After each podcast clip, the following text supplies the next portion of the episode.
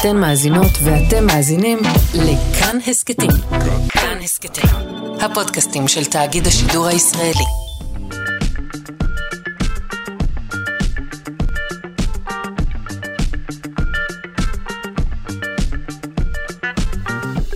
שלושה שיודעים. בוקר טוב לכם, מאזיני שלושה שיודעים. אה, מה שלומכם? אני מקווה שהכל בסדר. אה, אנחנו אה, נכיר הבוקר אה, דינוזאור עם צוואר ארוך במיוחד. נשוחח גם על חוש הריח, נדבר על שומנים נחותים במיוחד ועל נפלאות המנדולינה. אני מצפה לתוכנית מעניינת. עורך אותנו אלכס לויקר, המפיקה איתמר בנימין, אל הביצוע הטכני דימה קרנצוב, אני שרון קנטור, ואנחנו מתחילים.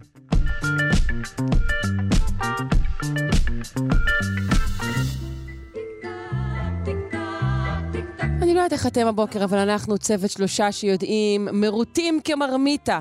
וזאת uh, עקב, uh, ככל הנראה, עקב המעבר uh, לשעון קיץ. נשוחח על שעון הקיץ ועל האם יש אמת בטענה אה, שיש טיפוסים שיותר טוב להם אה, להיות ערים בבוקר, ויש טיפוסים שפחות, עם ורד שפירא, ביולוגית עם מכון דוידסון, הזרוע החינוכית של מכון ויצמן למדע. בוקר טוב, ורד. בוקר טוב. איזה מין טיפוס את? טיפוס של בוקר? טיפוס של לילה? טיפוס של צהריים? כנראה שלא של בוקר. לא? לא של בוקר? כנראה שפחות של בוקר. אז אנחנו, כן. את אומרת את זה כדי שאני אפגין הערכה מיוחדת לזה שאת פה איתנו עכשיו?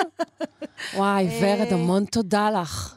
זה לא קל, זה לא קל. לא, העניין זה לא הזה קל. של לקום בבוקר, כל הגוף מתנגד לכל הדבר הזה שנקרא לקום פתאום בשעה שלא הגיונית לו. אה, תשמעי, אז את- בואי נדבר על תיכוניסטים במערכת החינוך. זאת אומרת, יש אוכלוסיות שלמות שזה מה שהן עושות כל בוקר, מתנגדות לחלוטין לכל מה שגופם זועק. נכון, נכון. ובכל זאת וזה- אנחנו עושים את זה. זה- והבסיס של זה הוא לגמרי ביולוגי. עכשיו, אנחנו מתלוננים ככה על הזזה של שעה, של שעון חורף, שעון קיץ, ככה, אה, ש- ש- שגם ה- ההיסטוריה של כל המנגנון הזה, של שעון הקיץ הזה, זה מנגנון, איזשהו מנגנון היסטורי שהמטרה שלו הייתה בכלל כלכלית. כי אם מדברים על שעון, גם שעון כמו שאנחנו מכירים אותו היום, זה לא משהו נורא נורא בסיסי בחיים שלנו, זה משהו די חדש בהיסטוריה האנושית. בכלל, שעון? Um, כן, לא היה, תחשבי, זה, זה משהו, זה, זה, זו טכנולוגיה מאוד מתקדמת. כלומר, אנחנו לא מדברים על השעון עצמו, אלא על מדידת הזמן כפי שהיא? נכון. אוקיי. נכון, מדידת הזמן כפי שהיא, היא דבר חדש יחסית. אנחנו מדברים, אה, ברומא העתיקה חילקו את אה, שעות האור ל-12 חלקים, אה, אבל שעות האור היו משהו מאוד מאוד גמיש, כלומר, בקיץ זה יותר ארוך, בחורף זה יותר קצר, וככל שאתה מתקרב לכתבים זה נעשה אפילו עוד יותר קיצוני. אה, והיו תקופות שבהן במשך הרבה מאוד זמן בכל עיר היה את חלוקת הזמן שלה. כי לא היה צריך את הסינכרון הזה בין, בין הערים, כי התקשורת לא הייתה משהו ש, שהכלכלה התבססה עליו. ולמעשה, עד, עד המאה ה-19, כל עיר קובעת את הזמן בעצמה. עכשיו, איפשהו במלחמת העולם הראשונה, כשאנחנו מדברים כבר על עולם שהוא יותר מתאחד לתקשורת אחידה, אז דווקא הרעיון של אה, מחסור בפחם וחיסכון באנרגיה, כי כשיש חושך אתה צריך להאיר ולהשתמש באנרגיה כדי לגרום לזה שאנשים יראו מה הם עושים, אז דווקא שם נכנס הרעיון של אה, לחסוך. עכשיו, הרעיון הזה הגיע בכלל מבנג'מין פרנקלין, שכשהוא היה שגריר ארצות הברית בצרפת, הוא מציע לצרפתים לחסוך נרות. ב-1784, הוא מציע להם לחסוך נרות, אם הם רק יקומו עם הזריחה, הם יוכלו לחסוך. והרעיון הזה נכנס פעולה דווקא באמת אחרי מלחמת העולם הראשונה, אה, כשהסיבה היא לחלוטין כלכלית, כדי לחסוך באנרגיה, כדי להיות ער כשהשמש זורחת ולא, ולא לבזבז את הפחם היקר. אה, אבל עד כמה זה רלוונטי לנו בעידן בו בכל מקרה אנחנו חיים או. חיים מלאכותיים למדי? אולי הסיפור אז- הזה כבר אז- של החיסכון לא כך רלוונטי. אז, אז, אז יש באמת מדינות בעולם שביטלו את הדבר הזה, וזה באמת נעשה הרבה הרבה פחות רלוונטי לנו, אבל איכשהו הדבר הזה עדיין מחזיק. רגע, אה, ביטלו זה אומר ביטלו את שעון החורף או את שעון הקיץ? את שעון הקיץ. העניין הוא שעון הקיץ, שעון החורף זה כאילו הדבר ה... שעון החורף זה הטבעי, זה הנכון? זה הרגיל, זה אוקיי. הרגיל, ואז מזיזים לשעון הקיץ. והגוף שלנו לא אוהב את זה. עכשיו, צריך להבין גם שגם לגוף שלנו יש את השעון שלו. זאת אומרת, זה שאנחנו כופים על העולם החיצון איזשהו שעון, זה נורא נחמד, אבל גם בטבע קיימים שעונים, והשעונים האלה קיימים בכל יצור חי, בכל חלק ביצור החי. הגוף שלנו מלא בשעונים, שלמעשה אה, ככה משחקים על צירי הזמן השונים שקיימים לנו בגוף וסביבנו בטבע. ויש כל מיני כוונונים. השעונים הפנימיים האלה הם בדרך כלל מכווננים על ידי אותות חיצוניים, אבל גם כשהאותות האלה נעלמים, זה עדיין קורה. אז יש את, ה, את, את, את סדר גודל של זמן של שנה, נכון? יש לנו שנים, mm-hmm. יש לנו מחזורים שקורים על פני שנה, יש מחזורים שקורים על פני חודש, יש מחזורים שהם אה, אה, יומיים, ו, וככה הגוף צריך לתפקד בכל הרמות האלה. עכשיו, הכוונונים החיצוניים יכולים להגיע מאור, אור חושך, או עונות שנה, אז הטמפרטורות, איזה שהם אותות שהטבע משדר לנו שקרה כאן איזשהו שינוי, והגוף צריך להגיב. עכשיו, גם, זה לא רק אנחנו וזה לא רק התאים שלנו, אבל יש גם כל מיני דברים של נדידת ציפורים. איך ציפורים יודעות שהגיע הזמן לנדוד? איך פרחים יודעים שהגיע הזמן לפרוח? איך יודעים, עשב יודע שהגיע הזמן ללבלב ולצאת מהאדמה? זה לא שינויי טמפרטורה בעיקר? פשוט שדוחפים אותם ל... זה שינויי טמפרטורה וזה שינויי אה, הפרשים, אה, השינויים במחזורי אור חושך. שהיום מתקצר או היום מתארך, והדברים האלה, צריך, הטבע מגיב למעשה לשינויים האלה, כשהשינוי נעשה ברמת התא. כי אם יש לי אה, אה, קבוצה של גנים שהפעילות שלה משתנה על פי אותות חיצוניים, והקבוצה של הגנים הזאת אה, אה, נעשית פעילה יותר או פחות בהתאם לשינויים האלה, ומשפיעה גם על גנים אחרים, אז למעשה מופעל כאן איזשהו שעון. עכשיו, השעון אולי הכי מוכר, וגם זה שהכי משפיע עלינו כשמדברים על שעון חורף, שעון קיץ, זה השעון הצירקדי. וזה שעון שפועל במחזוריות של 24 שעות, וזה השעון שאומר לנו מתי זמן להיות ערים, מתי זמן לישון, מתי זמן להיות בשיא הפעילות שלנו מבחינת, אה, למשל, מטאבוליזם, מתי להיות בשיא הפעילות מבחינת ערות וחדות של חשיבה. והשעון הזה, הוא קצת שונה אצל כל אחד. אבל רק קצת? זאת אומרת, באופן עקרוני, כן, כמין יש כל מיני הוראות, אה, הוראות ביולוגיות פחות או יותר קבועות, אבל זה כן נכון. משתנה מפרט לפרט. נכון. מה בעצם המטרה אולי של השוני הזה מפרט לפרט, או מה הסיבה? אז השוני הזה זה לא המטרה, אלא, אבל, אבל זה כן יוצר, שוב, בביולוגיה, באבולוציה, זה אף פעם לא מה המטרה, אלא מה, מה זה יוצר לנו, מה היתרון בדבר מזה. כזה, אוקיי. או, או מה החוסר חיסרון בדבר הזה. כן. עכשיו, זה יוצר לנו את אותם טיפוסים שהגדרת אותם כטיפוסי יום וכטיפוסי לילה. כאלה שהם ככה מתעוררים נורא נורא מוקדם וככה מוכנים לפעולה, לא כמוני, או כאלה שנשארים עד השעות המאוחרות של הלילה, ושם כשמגיע שתיים בלילה, זה הזמן שהם כותבים את האייטם לבוקר, כי זה הזמן שבו הם הכי חדים והכי טוב להם והכי נחמד להם. אז יש ככה כל מיני טיפוסים, ו... וזה מאוד קשה להתנהל בשעון שהוא לא שלך. עכשיו, השעון הזה גם משתנה ככל שאנחנו גדלים. אז יש את התינוקות שהשעון הזה עוד לגמרי לא מסונכרן אצלם, ואז הם פשוט לא ישנים כשאומרים להם, והם לא כל כך uh, מסוגלים ככה אה, לתפקד בהתאם למה שההורים שלהם היו רוצים, ולאט לאט הדבר הזה נכנס לפעולה, וכשאתה מתבגר, אז השעון שלך הוא ככה שונה. מכל השאר, ולמעשה אתה צריך את, ה, את השיפט הזה, אתה, קשה לך לקום בבוקר כשאתה מתבגר. זה לא שהם עצלנים, זה לא שהם אה, לא מסוגלים, זה פשוט באמת השעון הביולוגי שלהם הוא קצת אחר מהשעון של המבוגרים, ולמעשה כל המחזוריות שלהם היא שונה. ולכן הם צריכים את הזמן הזה בבוקר. את מדברת על, על בני נוער? בני נוער, כן. אוקיי. Okay. אמ, והדבר הזה הוא מולד ובלתי ניתן לשינוי? אז זה משהו שקיים באמת בסיסי בביולוגיה שלך, ואתה טיפוס כזה, כי זה הזמן הטבעי של הגוף שלך. אמ, וכדאי להקשיב לו, האמת, כי, כי זה באמת משהו שהוא עוזר לתפקוד. יש מחקרים, אגב, שמראים ש... זאת אומרת, זה לא יגרום לך לנזק רציני, זה פשוט יהיה לך יותר נעים לחיות ככה ויתרום לאיכות החיים שלך.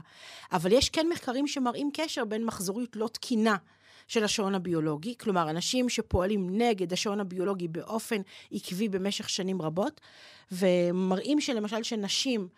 אה, שעבדו, אה, עשו את המחקר הזה על כ-800 נשים, בנות 20 עד 74, שעבדו במשמרות.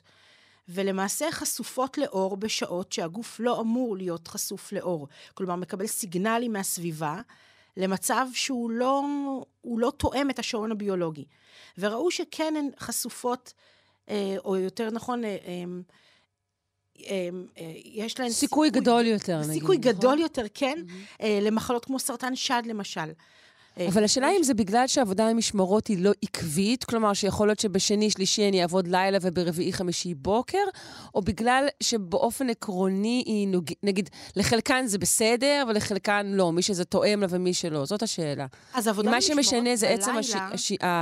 אם אני נגיד נכנסת לשגרה, אפילו שהיא נוגדת את, את, את השעון הטבעי שלי, אבל זאת השגרה שלי, האם זה בסדר, או ש... אבל השגרה הזאת זה לא שהפכת לגמרי, זה לא שהן טסו לחו"ל ופתאום כל הזמן הזמנים הפוכים. זאת אומרת, נכון? יש לנו את, את הג'טלג, אנחנו נוסעים לחו"ל, יש מצב של יעפת, שהשעון לוקח לו זמן להסתנכרן חזרה. אבל אנחנו כן מצליחים לחזור לעצמנו. כאן מדובר במצב שהן כל הזמן משובשות. כי הן עובדות לפעמים בלילה, אבל כן. כשהן יוצאות החוצה עדיין אור. והדבר הזה משבש את השעון הביולוגי, כי הגוף בעצם לא יודע מתי חושך, מתי אור, ומחקר אחר שעשו על עכברים הראו ששעון הביולוגי שהם נפגע, וכשזה קורה, כשמשבשים את שעות האור והחושך, יש יותר תסמינים של דיכאון, למשל, במבחנים התנהגותיים. או שהראו שיש קשר בין השמנה לבין שיבוש בשעון הביולוגי בפגיעה במחזוריות התקינה. זה משבש את דפוס האכילה. כי גם ל- ל- למטאבוליזם שלנו יש איזשהו שעון. אנחנו נמצאים באיזשהו שיא בשעות שאנחנו אמורים לאכול, אבל אם אנחנו פתאום ערים בלילה ואוכלים בלילה, בשעות שהמטאבוליזם שלנו לא אמור לתפקד בשעות האלה, או להיות למעשה במצב מאוד מאוד נמוך מבחינת עיכול מזון, אז זה הכל משפיע. כן. טוב, אבל זה לא שאנחנו באמת יכולים לעשות משהו, לא? החברה כולה, אנחנו... כמו עם שעון הקיץ, החברה כולה מחליטה על שעות מסוימות, ואנחנו רק מצייתים. זה נכון, אבל אנחנו כן יכולים, למשל, לישון בחשיכה מוחלטת, כי למעשה יש את המלטונין, אותו חומר שמופרש לנו בגוף, והוא זה שככה מווסת לנו את הערות ואת השינה וככה מסדר לנו את השעון הביולוגי. הוא מופרש כל הזמן, אבל כשהוא חשוף לאור הוא מתפוגג, הוא מתפרק. ולמעשה, ברגע שאנחנו למשל ישנים באור מוחלט ולא ישנים עם מסך של טלוויזיה דולק, או מנסים ללכת לישון עם מסך של טלפון דלוק, אנחנו למעשה עוזרים לשעון שלנו להיות טבעי יותר. Mm. אמ, אנחנו... אז גם אם נגיד ילדינו מבקשים להירדם עם אור במסדרון, אחר כך לסגור אותו, נכון? להפור, כן, לעבור כן. לחשיכה מוחלטת ככל הניתן. זה, זה עדיף. אוקיי. זה עדיף, כי הגוף שלנו מעדיף ככה. בסדר גמור. Uh, טוב, ובמהלך השיחה הזו uh, לגמתי כוס קפה שלמה, ואני מקווה להמשיך את התוכנית בערנות יתר. אני מודה לך מאוד. ורד שפירא, ביולוגית במכון דוידסון, הזרוע החינוכית של מכון ויצמן למדע. המשך יום טוב. גם לכם.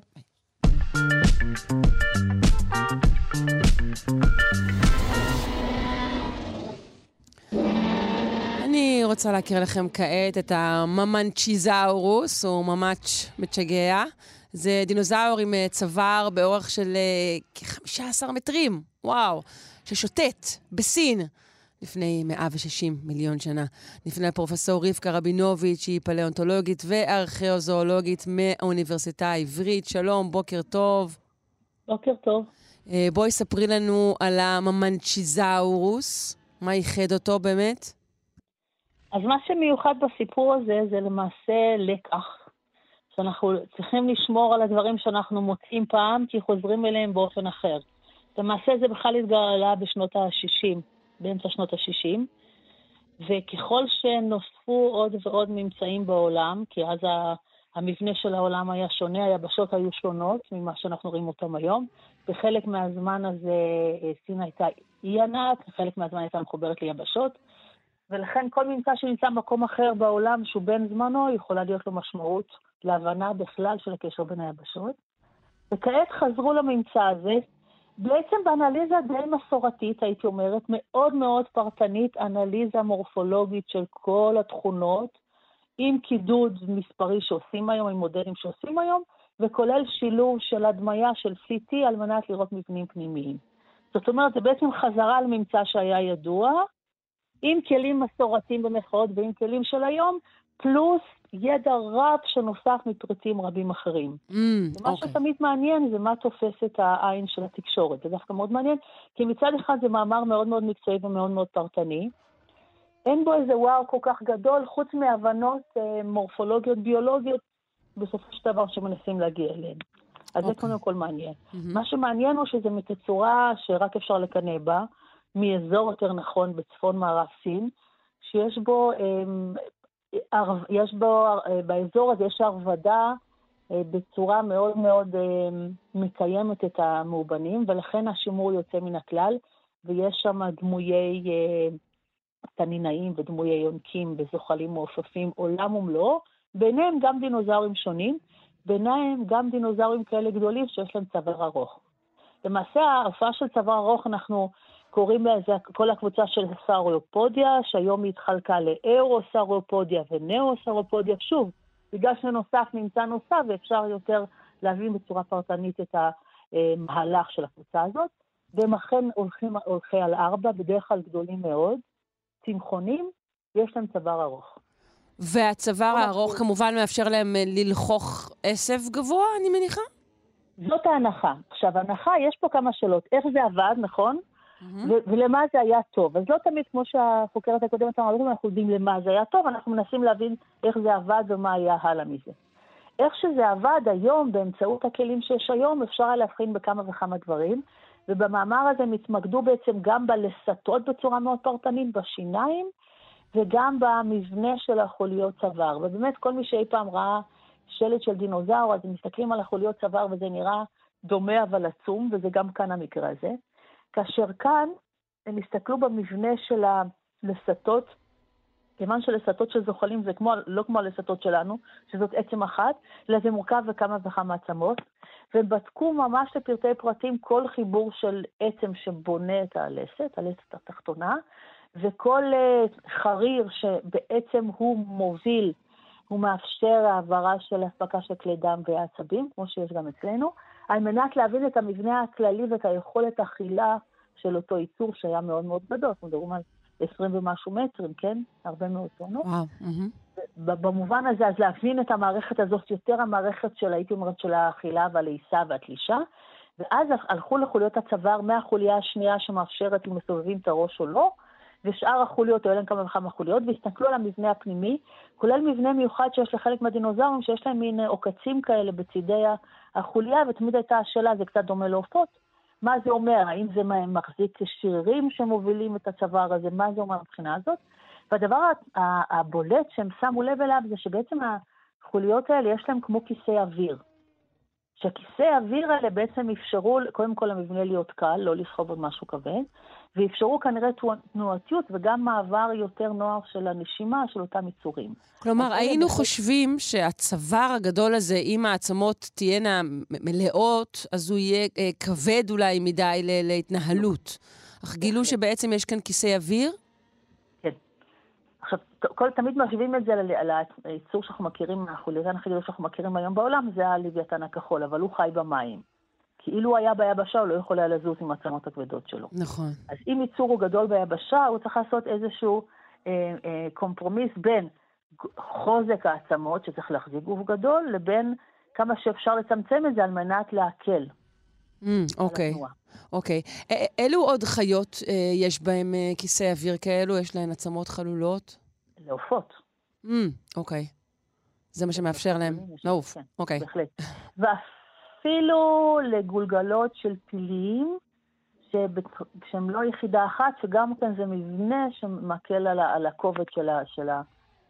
שצריך להחזיר את החטים ואת השיניים וכולי וכולי. Mm, אוקיי. הרבה מבנים בטבע מנסים לעשות את, ה, את השילוב הזה בין חוזק לבין לא יתר משקל.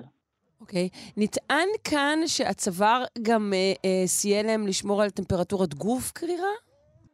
בהחלט, בגלל שהמעבר, המעבר, קודם כל יש, ככל שיש יחס יותר גבוה בין הנפח למשקל, אז יש נידוף יותר טוב, ואז שיהיה קר אולי זו בעיה.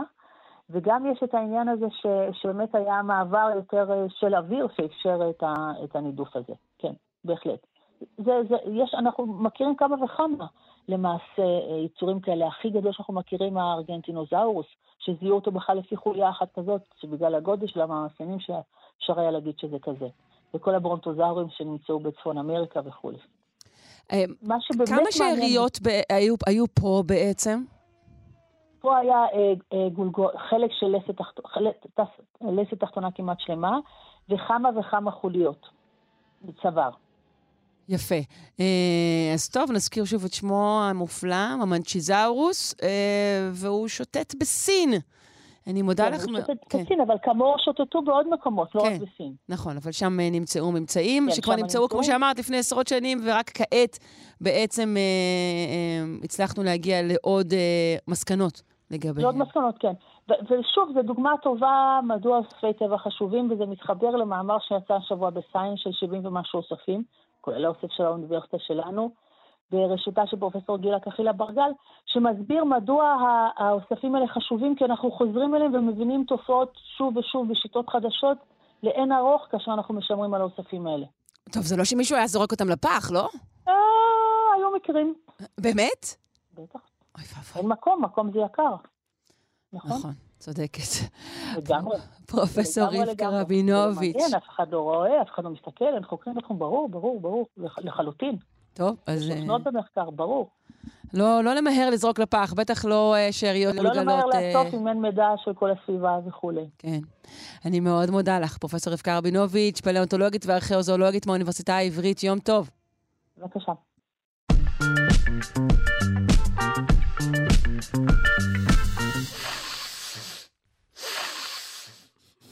היי, כבר הכל נשמע לי כמו דינוזאור. עכשיו זה דינוזאור מצונן. בני אדם יכולים לזהות מספר עצום של ריחות. מדענים אה, לא יודעים, מדובר בעשרות אלפי סוגי ריח, או אולי אפילו ביותר מטריליון. אבל מה שכן יודעים זה שכמעט 2% מהגנום האנושי אה, מוקדשים למולקולות שמזהות ריח, זה הרבה מאוד. אה, חוקרים אה, הצליחו ליצור את תמונה תלת-ממדית שממחישה כיצד נוצרת תחושת הריח בגוף שלנו.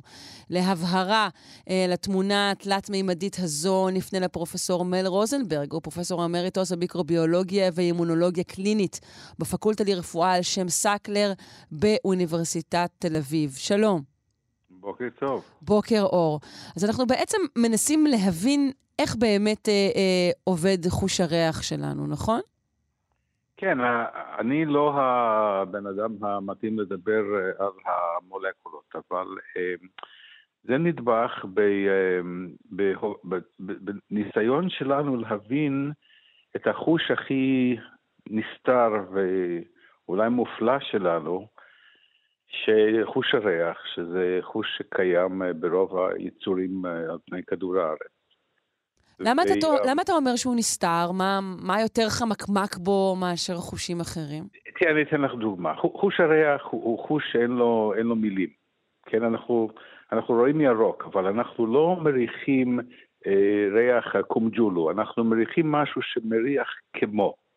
אז קודם כל יש לנו בעיה להביע את הריח. אנחנו מריחים משהו שמזכיר לנו את הילדות, שמזכיר לנו איזה אוכל. Um, והמולקולות האלה um, משנות את החיים שלנו. והן נסתרות. יש... אמ, אה, לפעמים אנחנו מריחים משהו ולא יודעים קוגניטיבית שהירחנו ושזה משפיע על הגוף שלנו. כלומר, לפחות לכאורה, אה, החוש הזה אה, הוא פחות מודע לנו. אנחנו פחות, פחות מודעים להשפעות שלו כן, עלינו. לגמרי, הוא, אה, הוא, הוא חוש אה, פרימיטיבי, פרימיטיבי במובן הטוב. במובן הטוב של המילה, כן. כן. אה, הוא, הוא חוש שמשנה את ההתנהגות שלנו. יש חוקרים שטוענים שאנחנו בוחרים גם בן או בת זוג על פי ריח הגוף. אז זה לא תמיד משהו שמודע.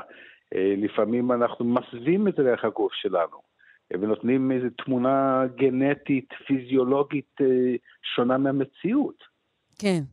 ואנחנו רואים ש, שהחוש הזה גם עדיין, עדיין אה, לא נמצא ב, ב, במרכז אה, הטכנולוגיות החדשות. עוד אין מספיק פיתוחים פופולריים שקשורים אה, לריח. אולי זה יותר קשה להכניס ריח לטלפונים, אבל אני בטוחה שעובדים על זה. ועכשיו יש לנו את ההדמיה החדשה. איך זה עובד ולמה זה נועד? תראי, ה...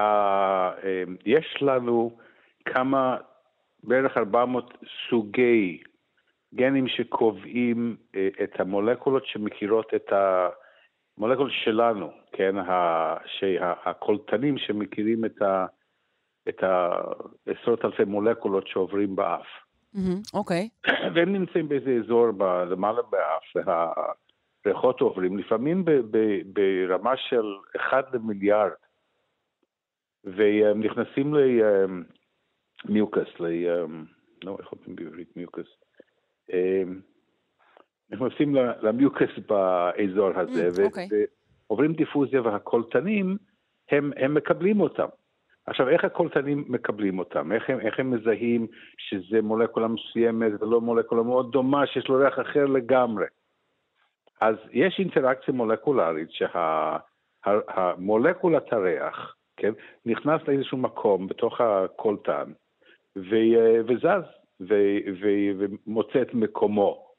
אה, ואז אה, נזרק אה, תגובה ש, שעובר בנוירונים לתוך איזה אזור במוח שהוא קרוב למקום של הזיכרון, של, ה, של התחושות שלנו.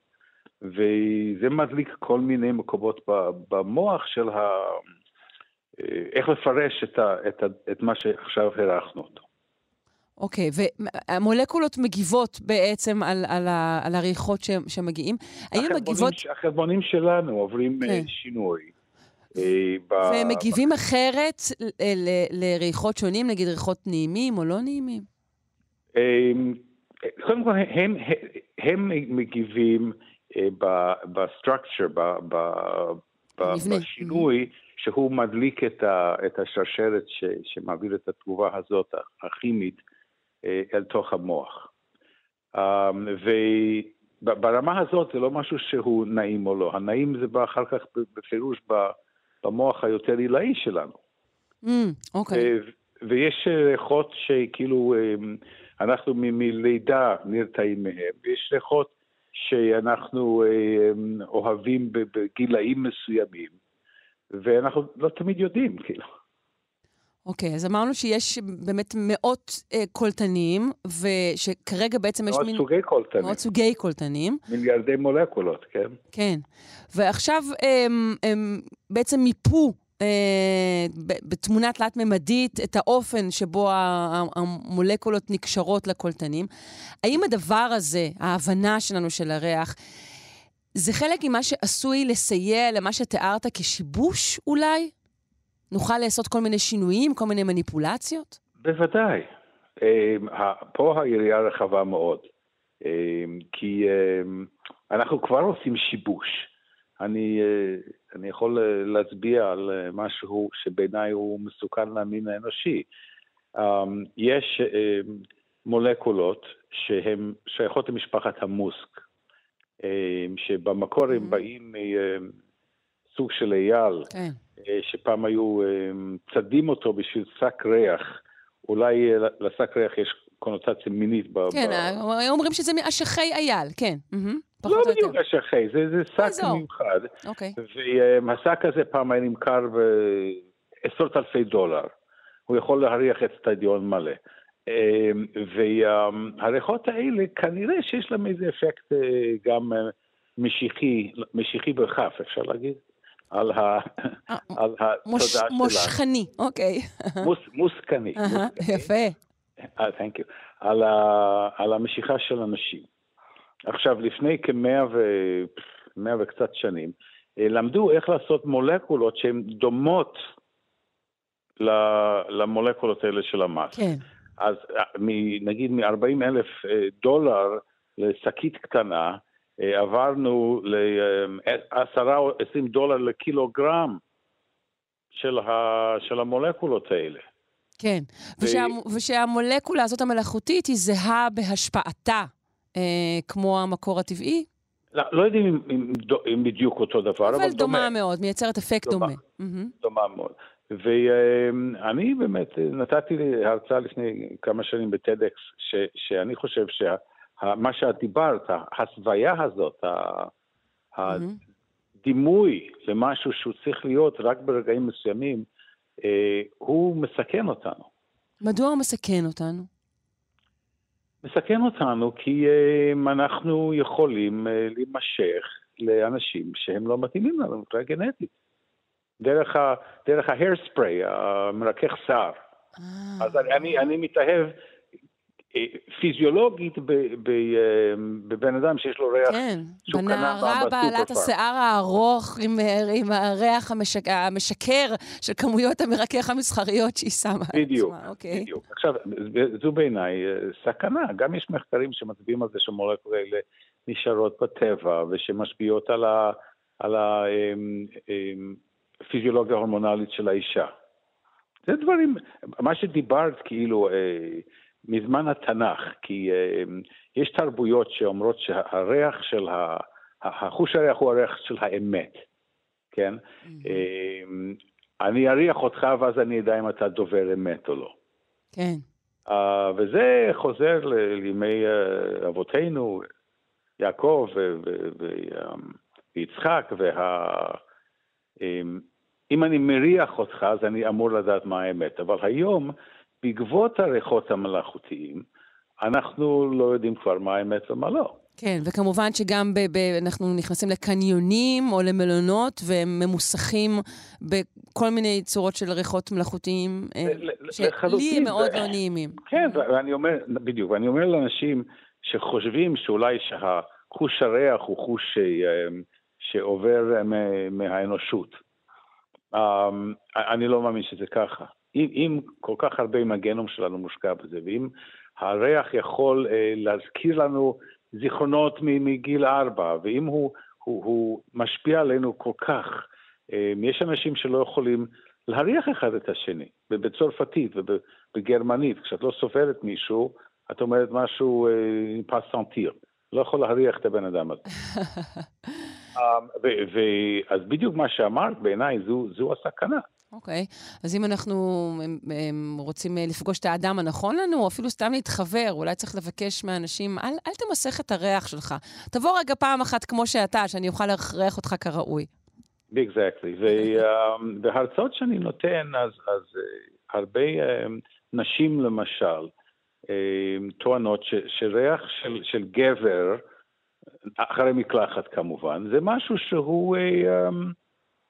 אה, שהוא מושך, שהוא דבר שנותן להם אה, לאפיין את הגבר מבחינת משיכה.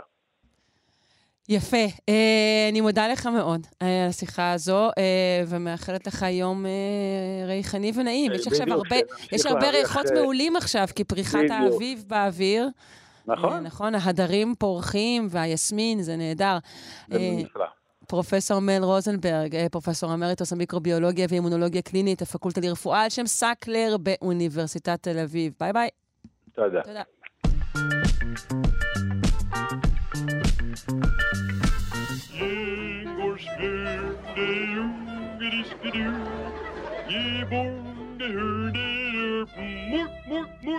תולדות התזונה האנושית עם הדוקטור אורי מאיר צ'יזיק, מומחה להיסטוריה של התזונה והרפואה. שלום. בוקר טוב. בוקר אור. אה, התחלנו לדבר על, אה, על צריכת שומן, על המשיכה לשומן טוב, אבל היום אתה רוצה לדבר על שומן לא טוב. נכון, נכון. אמרנו בעיקר שאנחנו צורכים, אה, או התחלנו לצרוך מזון מן החי בשביל השומן שלו, ודיברנו גם על כך שכמה חשוב שהשומן הזה יהיה איכותי. נכון. שלנו. אבל האם יש באמת... שומנים רעים או כן, רק שומנים כן. שרע להם? אנחנו רוצים לשאול. אז בדיוק זה המצב, וחשוב להגיד שהשומנים שאנחנו צורכים היום מאוד מאוד מאוד שונים מהשומנים שצרכנו לאורך ההיסטוריה. במה הם שונים? אז גם התחלנו לדבר על זה בפעם הקודמת, אני אגיד על זה מילה לפני שנעבור לשומנים הצמחיים. בשומנים מן החי אמרנו שאחד הדברים הכי חשובים באיכות של השומן מן החי היא הדרך שבה אנחנו מגדלים את בעל החיים. ובאמת אה, היום אה, בעלי חיים לא גדלים כמו שהם גדלו לאורך ההיסטוריה. אמרנו שככל שבעל החיים גדל בתנאים יותר טבעיים, השומן שלו יהיה יותר איכותי. וזה משהו שהוא מאוד מאוד uh, משמעותי. והיום בעלי החיים שאנחנו מגדלים ואחר כך אוכלים את השומן שלהם גדלים בתנאים מאוד מאוד בעייתיים מהבחינה הזאת. הם גרים, גדלים בצפיפות, עם אוכל שלא מתאים למערכת העיכול שלהם, בלי תנועה. וכל זה ו... משפיע על ייצור השומן בגופם. ברור, ברור, זה משפיע, יש, אנחנו רואים את זה במחקרים בצורה מאוד מאוד מאוד ברורה, שזה משפיע על איכות השומן, וזה השומן שאנשים צורכים. כן, אנחנו צורכים אבל באמת גם הרבה מאוד אה, שומן צמחי ושומן משלל נכון. מקורות מזון, נכון? נכון, נכון. אז באמת, גם אותה בעיה ניכרת בשומן הצמחי, כי הרבה מאוד מהשומן הצמחי שאנחנו צורכים, גם הוא שומן שאצלנו קוראים לו שומן נחות. שומן נחות רגע, זה, זה מה שהחבר'ה שבא... אומרים, שומן טראנס, או שאנחנו עוד לא שם? אנחנו סתם בשומן נחות. אה, אנחנו סתם בשומן נחות. שומן טראנס זה איזשהו סעיף בתוך השומנים הנחותים שאנחנו צורכים. אנחנו צורכים שמני, שומנים טבעיים, את אוכלת שקדים או אגוזים, את mm-hmm. צורכת שומן טבעיים, את משתמשת בשמן זית בכבישה קרה, שהופק בתנאים מאוד מאוד uh, טובים, את צורכת שומן מאוד איכותי. שומן איכותי. אז איפה נמצא השומן הנחות?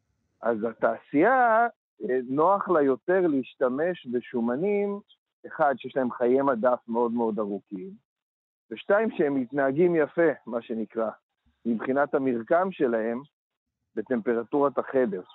יותר קל לעבוד שני... איתם בייצור? זה מה שאתה מתכוון? ממש ככה. Mm. ויש שני סוגים של שומנים כאלו, יש את השומנים המזוכחים, שאנשים צורכים, כמו קנולה, טירה, סויה וכולי, ויש את השומנים המוקשים. Okay. זו אוקיי. בעצם המרגרינה. Mm. אז בואי נתחיל מהשומנים המזוכחים. השומנים המזוכחים, מכינים אותם מזרעים. נשמע יופי, זה ש... נשמע כן, מצוין. נכון, נכון, אני תמיד אומר שאם אם, אם הייתם רואים בעיניים שלכם איך uh, מייצרים שמן מזוכח, הייתם מעדיפים לשתות שמן מנוע מהאוטו. באמת? למה? ממש, כי הרי את יודעת, זית, אם תיקחי אותו ותמוללי אותו בין האצבעות שלך, ייתן לך שמן, נכון? כן. אבל תירס? צריך ממש לא למעוך אותו? זה מה שאתה אומר? או, הרבה יותר, וקנולה בכלל אף אחד פה לא ראה בחיים שלו. אז רגע, משתמשים, בעצם מכניסים עוד, עוד חומרים לתוך התהליך כדי להפיק את השמנים האלה? משתמשים בחומרים אה, מסייעי ייצור ובתהליכים מכניים מאוד אגרסיביים. בעצם קודם כל נגיד התירס, לוקחים אותו, טוחנים אותו, מעלים אותו לטמפרטורה מאוד מאוד גבוהה של כמה מאות מעלות, ואז משתמשים בחומר מאוד מאוד מסוכן שנקרא אקסן, שהוא מתעשיית הנפט, שהוא נועד כדי להפריד את השומן מתוך התירס. ואז שהפרידו את אותו שומן, הוא באמת גם נראה כמו שמן מנוע וגם מאוד מאוד מסריח. אז מה עושים כדי להפוך אותו לכזה שאנשים ירצו לקנות אותו אה, בסופר? אז דבר ראשון עושים לו דאודוריזציה. כלומר, מעיפים לו את הריח? זה מה שאתה מתכוון? מעיפים לו את הריח, בדיוק, כדי שיהיה ניטרלי לגמרי. ואחרי זה שוטפים אותו עם אה, סודה קאוסטית, כדי שיהיה צהוב ושקוף, כמו ש... אני אוהבת שהאוכל שלי שטוף בסודה קאוסטיק. כן, כן, זה הכי טוב. נכון. אז זה כל השמנים המזוככים שאנשים צורכים. וואו, אז המילה הזאת, המילה הזאת מזוכך, שכאילו שולחת כן, אותי כן. למקום שהוא זך וטהור. בדיוק. לא, אוקיי. לא, לא. לא, מזוכך זה לא טוב. ממ. מזוכך זה לא טוב. אנחנו צריכים לשתות ולהשתמש בשמן זית בכבישה קרה או בשמנים אחרים בכבישה קרה, אבל בשום אופן לא שמן מזוכח. אבל חוץ מהשמנים המזוכחים, שהם חלק אה, מרכזי בתזונתם של רוב האנשים, יש גם את השומנים המוקשים. ש... מה שנקרא מרגרינה. אוקיי. עכשיו, אני מקווה שרוב האנשים לא צורכים מרגרינה. אולי חלקם אוהבים. ו... יכול להיות שחלקם אוהבים, זו באמת בעיה, כי זה אלו השמנים... או שטבעונים אולי, והם מעדיפים כן, לצרוך מרגרינה. כן, זה נורא ואיום. אלו השמנים המסוכנים ביותר, כי זה בעצם, לקחו שמן מזוכח, ושינו את המבנה המולקולרי שלו ככה שהוא יהיה אה, יציב בטמפרטורת החדר, כמו חמאה. וזה כבר הופך אותו להרבה יותר אה, גרוע. עכשיו, תראי, רוב האנשים לא אוכלים את השמנים המוקשים שלהם ב, אה, ב, כשהם קונים מרגרינה בסופר. רובם אוכלים אותם בתוך מזון מעובד. Mm, כלומר, גם אם אני נמנעת. מלק- הבנתי, אוקיי. או הרבה פעמים קרואסון, או בורקס, או חטיף. שם התעשייה משתמשת בשמנים מוקשים, כי שמנים אה, מוקשים הם הרבה יותר קלים לעבודה. מבחינה טוב הוא עשוי, הוא. עשוי מחמאה. חמאה- חמאה זה בסדר. זה- לא? אוקיי. אם הוא באמת עשוי מחמאה. כן, הוא רצוי מאוד. אז אנחנו אומרים שלגוף שלנו בעצם אין, אין יכולת ל- ל- לאבד גם כראוי את, ה, את נכון. השמנים האלה, השמנים נכון? המזוכחים והמוקשים, שהם אה, שמנים, מה שאנחנו קוראים לו שמנים נחותים, ותחשבי כמה מהתזונה שלנו, או של אנשים שאוכלים מזון מערבי מתועש מודרני, מלאה בשמנים האלו. כן. זה חשוב מאוד uh, להימנע מהם, כי באמת, כמו שאמרנו בפתיחה שעברה שלנו, אנחנו צריכים שומן איכותי, זה חשוב למוח שלנו, זה חשוב להתפתחות שלנו, ואנחנו צריכים להגיע לשומן איכותי שמכיל את חומצות השומן שאנחנו צריכים, ושנספג ומפורק כמו נכון. שצריך על ידי... אני מפחדת. לשאול אותך במה נטגן את שניצל הטופו שלנו. אז כמובן, לא רק שניצל טופו, גם שניצל uh, מחזה? אורגני אפשר מהמם. לעשות. אוקיי. אפשר לטגן בשמן זית, הכל אפשר לטגן בשמן זית. אנחנו יודעים היום, את יודעת, אומרים לא לטגן ב, בשמן זית, אבל בעצם זה לא נכון, כי אנחנו יודעים היום שהדבר הכי חשוב שמחממים שמן, את יודעת, כל שמן לא כדאי לחמם, אבל הדבר הכי חשוב שמחממים שמן זו כמות נוגדי החמצון שיש בו. ככל שיש בו יותר נוגדי חמצון, הוא נשמר יותר טוב uh, בתהליך החימום. ואת יודעת, בשמן מזוכח אין נוגדי חמצון, הסודה הקרסטית uh, שטפה אותם, מה שנקרא. השמן שאנחנו יכולים להשתמש בו, שיש בו הכי הרבה נוגדי חמצון, זה השמן זית הכי טוב שתמצאו. לכן, אם כבר החלטנו לטגן משהו, אז לטגן אותו בשמן זית הכי איכותי שיש. כשאני מטגן את השניצלים, או אפילו כשאני מטגן את ה... בחנוכה, את הסופגניות מחמצת מקמח מלא אורגני מקומי שלי, אני עושה את זה בשמן זית, זה ברור. הרי נס פח השמן לא היה עם שמן קנולה, זה הוא היה נכון, שמן זית. זה נכון. Uh, בסדר, אנחנו נמשיך uh, בשבוע הבא. Uh, אני מאוד מודה לך, דוקטור אורי מאיר צ'יזיק, מומחה להיסטוריה של. התזונה והרפואה. ביי ביי. ביי.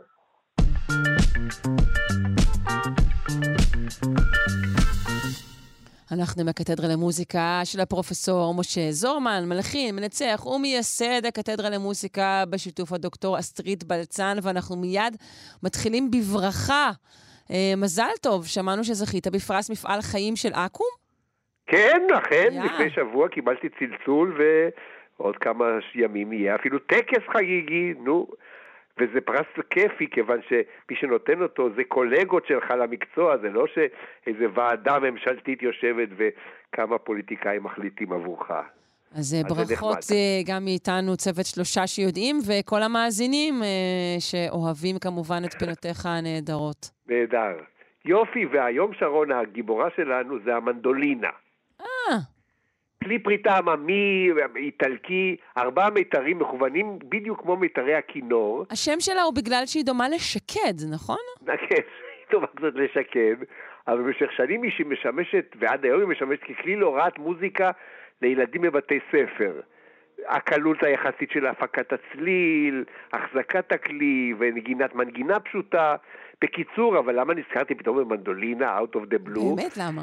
כי ישבתי לפני כמה, כמו שאמרו, באחד האמשים ישבתי בבית האופרה בתל אביב, ראיתי את האופרה דון ג'ובאני של מוצרט, יצירת מופת על ההולל הגדול הזה והאנשים שהוא אה, הונה, ויש הגיהנום שבסוף מעכלת אותו, ולפתע, מתוך הבטן של התזמורת הסימפונית הקלאסית של מוצרט, בוקע צליל זר, שייך לעולם אחר לגמרי, לעולם של מוזיקה עממית. מה עושה מוצרט? דון ג'ובאני שר סרנדה מחוץ לחלון של המשרתת של דונה אנה. אחת הגיבורות, אחד מאהבותיו, הוא מלווה את עצמו במנדולינה. ככה מוצרט מחזיר אותנו בעצם לאיטליה, בה מתרחשת האופרה. הוא מכניס את הרחוב בעצם פנימה. כן, באמצעות צליל הכלי העממי האיטלקי, ופתאום הסאונד הזה של המנדולינה בתוך התזמורת הקלאסית יוצא מאוד מאוד חד פעמי. אז בואו נשמע את הקטע הזה, הרגע מתוך דון ג'ובאני, מוצרט והגיטרה. vieni alla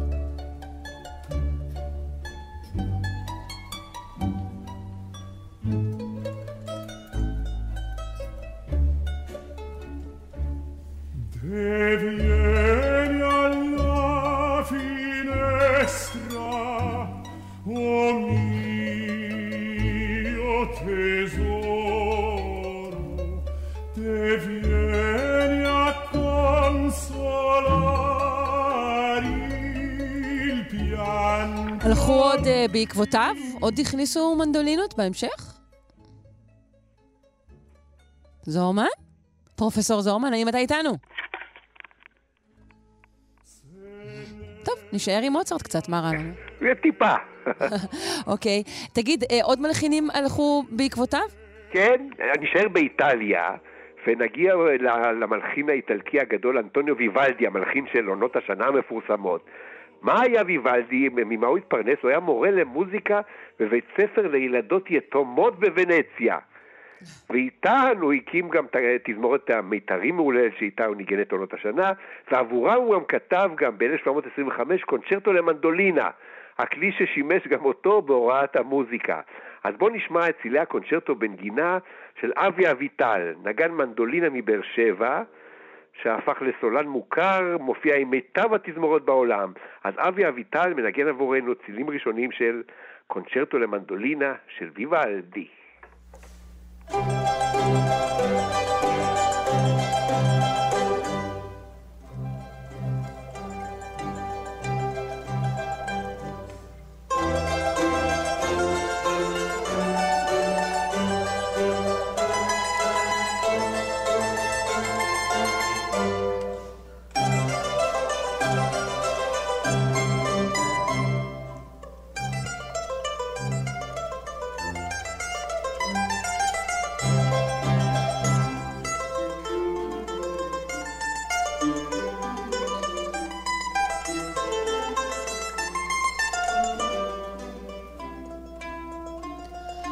אמרת שזה אבי אביטל מבאר שבע. כן. במנדולינה יש עניין, ש... נכון? אסכולת באר שבע. ש... או, ב- אז זה נכון? רציתי לספר לך, משהו, דבר נפלא, מאוד ישראלי. יש אסכולת נגנים באר שבעי שמנגנים מנדולינה. כל זה לאחר שבשלב מסוים עולה לארגן, מ- מ- מרוסיה אה, כנר בשם שמחה נתנזון, נגן כינור, הוא מבין לאט לאט שעם הכינור לא יוכל להתפרנס בבאר שבע, והוא משכנע את פרנסי הקונסרבטוריון המקומי להקים כיתת נגני מנדולינה. וככה אנחנו זכינו לקבוצה שלמה של נגני מנדולינה מופלאים, אבי אביטל ששמענו אותם, שמחה, אה, שמוליק אלבז, שכיהן אחר כך גם כמנצח של התזמורת האנדלוסית, של התזמורת הקאמרית הקיבוצית. בקיצור, באר שבע עם העצמת מנדולינות בעצם. באר שבע עם העצמת מנדולינות, וגם יש שם בונקים במנדולינות שבונה עבור החבר'ה האלה כלים מיוחדים ונפלאים. בקיצור, פתאום, יופי. כל זה בגלל משוגע אחת שהקים באיכשהו את הסיפור הזה. אנחנו צריכים משוגע אחת בכלל כדי להפוך דברים בעולם. כן, ורצוי שהוא יהיה משוגע עם אה, שהלב שלו במקום הנכון, כדי שהוא בדיוק. יהפוך את הדברים בצורה הנכונה. כן, אז אם כבר דיברנו על זה ודיברנו על המ- המ- המנדולינה ככלי איטלקי, אז בואו נשמע ככה, לסבר קצת את האוזן, טרנטלה איטלקית טיפוסית.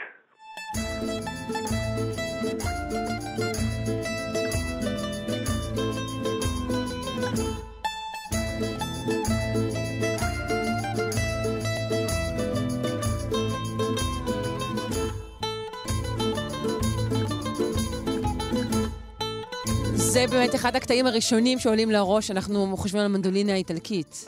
נכון, זהו, כי זה, זה, זה טרנטלה, כי זה אה, סוגה מאוד מאוד פופולרית באיטליה, ואנחנו מיד רואים את הגונדוליירים עומדים על הגונדולה ומנגנים לנו את ה... אני מקווה שהם עושים את זה עד היום, מנגנים במנדולינה איזה קטע יפה. הם עושים את זה, הם מקבלים ביט. אה, הבנתי. עכשיו, מסתבר שהמנדולינה גם חוצה יבשות ואוקיינוסים, מגיעה גם לאמריקה, משתלבת בתוך העולם של מוזיקת הקאנטרי האמריקאית, ביחד עם הבנג'ו והגיטרה. אז בואו נשמע איך מצלצלת הרונ- אה, המנדולינה לכאורה האיטלקית, כשהיא משתלבת בסגנון הבלוגראס האמריקאי בנגינת מנדולינה וגיטרה. אז ככה זה נשמע באמריקה.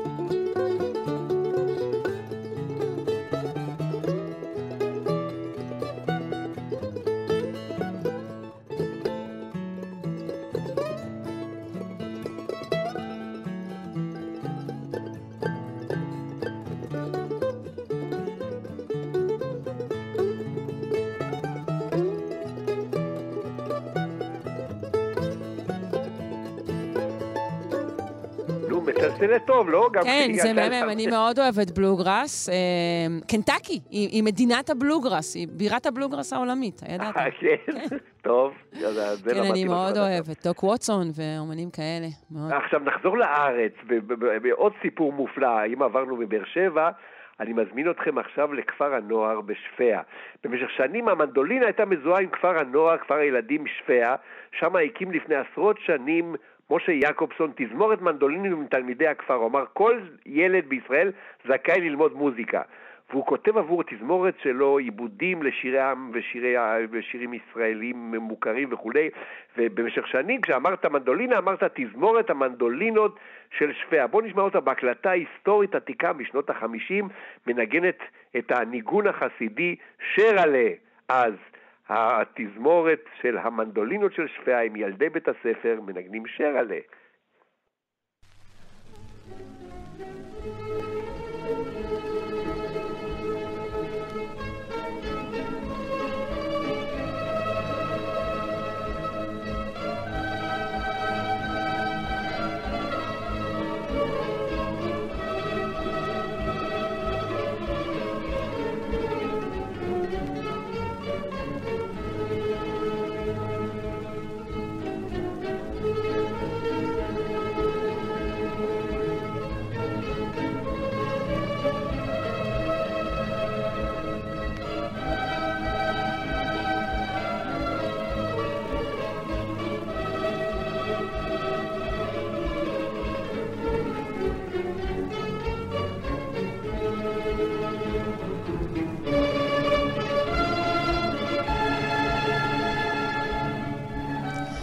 יפה. אז אה, בעולם כולו יש מנדולינה, גם- גם במזרח הרחוק לדעתי בכלל, נכון? נכון.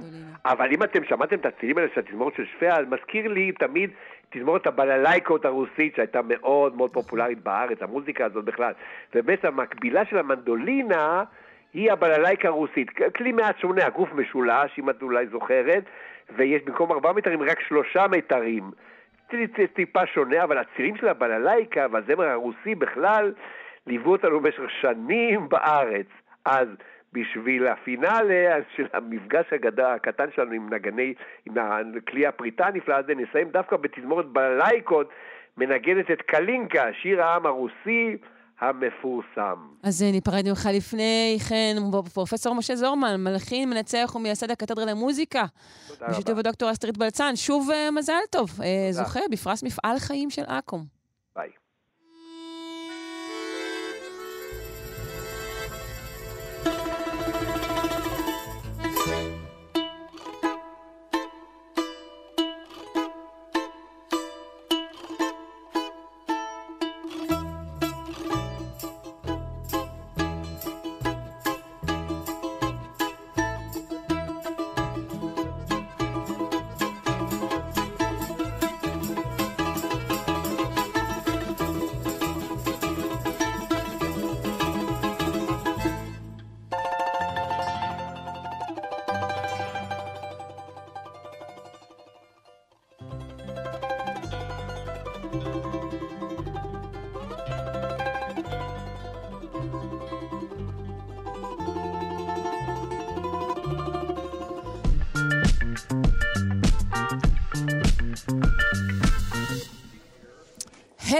הת'ר רנדוליץ' לקטה בשבץ מוחי בתחילת שנות ה-20 לחייה, מה ששיתק את הצד השמאלי של אה, גופה. במשך שנים היא הסתדרה עם יד אחת מתפקדת, אבל אה, לאחרונה, במסגרת טיפול ניסיוני, חוקרים הצליחו להחזיר לה אה, שליטה ביד וגם לחולה נוספת שהייתה משותקת לאחר שבץ מוחי. נשוחח עם דוקטור חן הלוי, הוא מנהל מחלקת שבץ מוחי במערך הנוירולוגי במרכז הרפואי תל אביב, איכילוב. מה העניינים? שלום. שלום שרון, מה שלומך? שלום, בסדר גמור. אה, בואו נתחיל קודם כל בלתאר מה קורה אה, בגופנו אה, במהלך שבץ מוחי. ובכן, שבץ זה אירוע אה, לא מאוד סימפטי, שהוא נגרם בגלל אה, דימום, כמו שהיה במקרה של הזר, או כריש דם שחוסם עורק במוח, כמו במקרה של המטופלת השנייה שם, אבל התוצאה הסופית היא שאזור במוח נפגע בצורה בלתי הפיכה. אה, מה שאנחנו חווים זה את אה, את העיבוד של התפקוד של אותו אזור, כלומר אם זה היה אזור שאחראי על התנועה של היד, אז אנחנו מאבדים את התפקוד של היד. אם זה אזור שאחראי על היכולת שלנו לדבר, אנחנו מאבדים את היכולת לדבר וכולי וכולי. שבץ יכול אה, אה, לפגוע בכל אזור במוח שלנו? בכל אזור במוח, בדיוק. והפגיעה באזור היא, היא לפי איפה הייתה חסימה שתיארת? או החסימה או הדימום, כן. או הדימום? ב- ב- כן, במחקר הנחמד הזה, שוב, הייתה את תדר, שהיא בחורה צעירה שהיה לה אה, קברנומה, שזה מין, אה, מין אה, כלי דם לא תקינים, שהם כן. אפילו נולדים איתם, ופשוט דיממו. אה, והשנייה עשתה אירוע מוחי יותר קונבנציונלי, נקרא לזה ככה, של כן. חסימה של עורק במוח. אוקיי. אה, ובואו נדבר על הטיפול החדש הזה. שוב, נגיד, מדובר כרגע בשתי חולות, אבל, אבל כן על משהו שהוא מבטיח. כן, תראי, הטיפול הזה הוא פור- פורסם בעיתון נורא נחשב, אה, למרות שזה לכאורה מצחיק, כן, אה, טיפלו בשני אנשים ומאוד קשה ללמוד מזה. אבל הסיבה שזה פורסם כל כך גבוה ועשה כל כך הרבה רעש, זה כי באמת הם, הם עושים משהו חדשני. כלומר, כל מקרה של, אה, כל מקרה של אה, שבץ, אה, למעשה מה שנפגע זה המוח, כן? כלומר, מרכז הפיקוד שמוריד פקודות למטה דרך חוט השדרה ל- לשרירים השונים, לידיים, לרגליים, ללשון, לפה, לא משנה לאן. ה- עכשיו, כמעט תמיד לא כל הקשר נפגע, נפגע 90% מהקשר, זה נשאר 10%, ויש איזושהי תנועה מסוימת, אבל היא תנועה לא, לא תפקודית, כלומר אי אפשר לעשות את הדברים שעשינו קודם. כן. אה, בעיקרון מה שהם עשו זה מאוד פשוט, הם לקחו ושמו אלקטרודות בחוט השדרה. על ה... שתי האנשים האלה היה להם בעיקר בעיה עם היד. והם שמו אלקטרודות באזור של חוט השדרה בצוואר, איפה שיש את הקשר בין הסיגנלים שיורדים מהמוח והעצבים שהולכים אל הידיים. אה, ועשו שם גירוי שמיועד למעשה להגביר את הסיגנל שנותר מהמוח. אה, כמו שפעם היה מקובל אה, לעשות כאלה דברים שאת יודעת שיש וי-פיי שלא מגיע לכל המקומות בבית, ואז היו... כן, אה, מגבר כזה לווי-פיי. מג, מגבר וי-פיי שיגיע לכל החדרים, זה אותו רעיון. אה, ועשו גירוי, ו... וראו מה קורה, ומה שהם ראו בשתי האנשים האלה היה שהיה להם שיפור בתפקוד של היד, שבחלק מהמקרים נמשך אפילו אחרי איזה מספר שבועות אחרי שהפסיקו את הגירוי. זאת אומרת, אה, את זה אתה מציין בצורה מיוחדת, כי, כי כרגע מה שרואים זה שהתפקוד קורה רק בזמן הגירוי הזה? כן, לכאורה זה, זה, זה הגיוני, כשאתה מגר... בואי נגיד, ש... בואי נגיד שהתיאוריה הזאת עובדת, ואתה מגרה ומעצים את הסיגנלים שמגיעים מהמוח, כן? אז כשאתה מפסיק את הגירוי זה לא אמור להימשך. זה גם היה הנחה שלהם, אבל הפסיקו את הגירוי וכאילו נמשך עוד אה, קצת זמן השיפור ביד, ואחרי זה הם חזרו למצב הרגיל שלהם. איך בעצם נמשך אז השיפור אחרי שנפסק הגירוי? זה מין זיכרון של, ה, של, של, של הגירוי? איך, איך זה בעצם עובד? אה, זה יכול להיות בשתי מנגנונים עיקריים. אחד זה שהגירוי שהם עשו השאיר איזשהו, השאיר איזשהו אה, תגבור מתמשך, כלומר שהיה אה, שיפור של הרגישות של אה, חוט השדרה לסיגנל הקלוש הזה שמגיע מהמוח, זה אפשרות אחת. והאפשרות השנייה, נקרא לה צינית, זה שזה אפקט פלצבו, כלומר כן. ש... למרות שכבר אין גירוי, הם, הם כבר התרגלו או, או, או למדו שהן כן מסוגלות לעשות את התנועות האלה עם הידיים, והמשיכו לעשות את זה למרות שלא היה גירוי. זהו, זה, לא- זה לא ציני בכלל, זה דווקא דבר שאולי, אם, אם, הוא, אם הוא נכון, אפשר לעשות בו שימוש אדיר בזיכרון הזה של התנועה שנוצר פתאום. כן, תראו, זה נורא מרגש, כי כרגע באנשים אחרי שבת, ואני רואה מלא כאלה, אז אה, לא, לא תמיד, אתה יודע, אתה עובר שנה, עובר שנתיים, הסתיים השיקום, כל ה- את יודעת, התהליכים במוח של הריפוי כבר פחות או יותר אה, מסתיימים, ואין הרבה אופציות לאנשים שנשארים נורא מוגבלים. נכון. ו- וזה קטע. נכון? כן. אתה משתיל אלקטרודה ופתאום זה משתפר. כן. לא, זה מה שהיא מתארת, החולה המרכזית פה, הדר שתיארנו, היא בעצם כאילו סיימה באמת את השיקום, ועשו מה שאפשר, אבל היא נשארה בן אדם עם, עם יד אחת מתפקדת אה, עד המחקר הזה. תגיד, זה, ה- ה- הטיפול הזה יהיה טוב לכל סוגי השבץ, אם, אם הוא אכן יקרה? אה, בטוח שלא. אה, צריך, צר, א', צריך שיהיה איזשהו קשר שאריתי, נכון? כלומר, Mm, שיהיה אחוז שנשאר, כמו שאמרת. שה, שהקשר נהרס לגמרי בין שום תנועה ביד, אף אחד לא חושב שזה יעבוד. וגם אה, זה בעיקר אמור לעבוד לאנשים שהבעיה שלהם היא מוטורית, זה התחושה של היד, תחושה כן. של הרגל, פחות לאנשים שהשבץ גרם להם נגיד לפגיעה קוגניטיבית, או לדעת מה שאנחנו קוראים לו אפזיה, כמו פגיעה ביכולת שלנו לדבר או להבין, זה לא יעבוד לזה. לזה צריך לחשוב על משהו אחר. כן. אבל כאן, אם יש איזשהו אות, אות חלש של תנועה, כל עוד יש, יש, יש סיגנל, אז ככל הנראה נוכל אה, להגביר אותו. אה, כן, אנחנו רוצים להגביר את הסיגנל. כן. Uh, טוב, כן. נפלא. אני מאוד מודה לך, דוקטור חן הלוי, מנהל מחלקת שבץ מוחי במערך הנוירולוגי, המרכז הרפואי תל אביב. תודה. תודה שרון, בוקר טוב. טוב, ביי.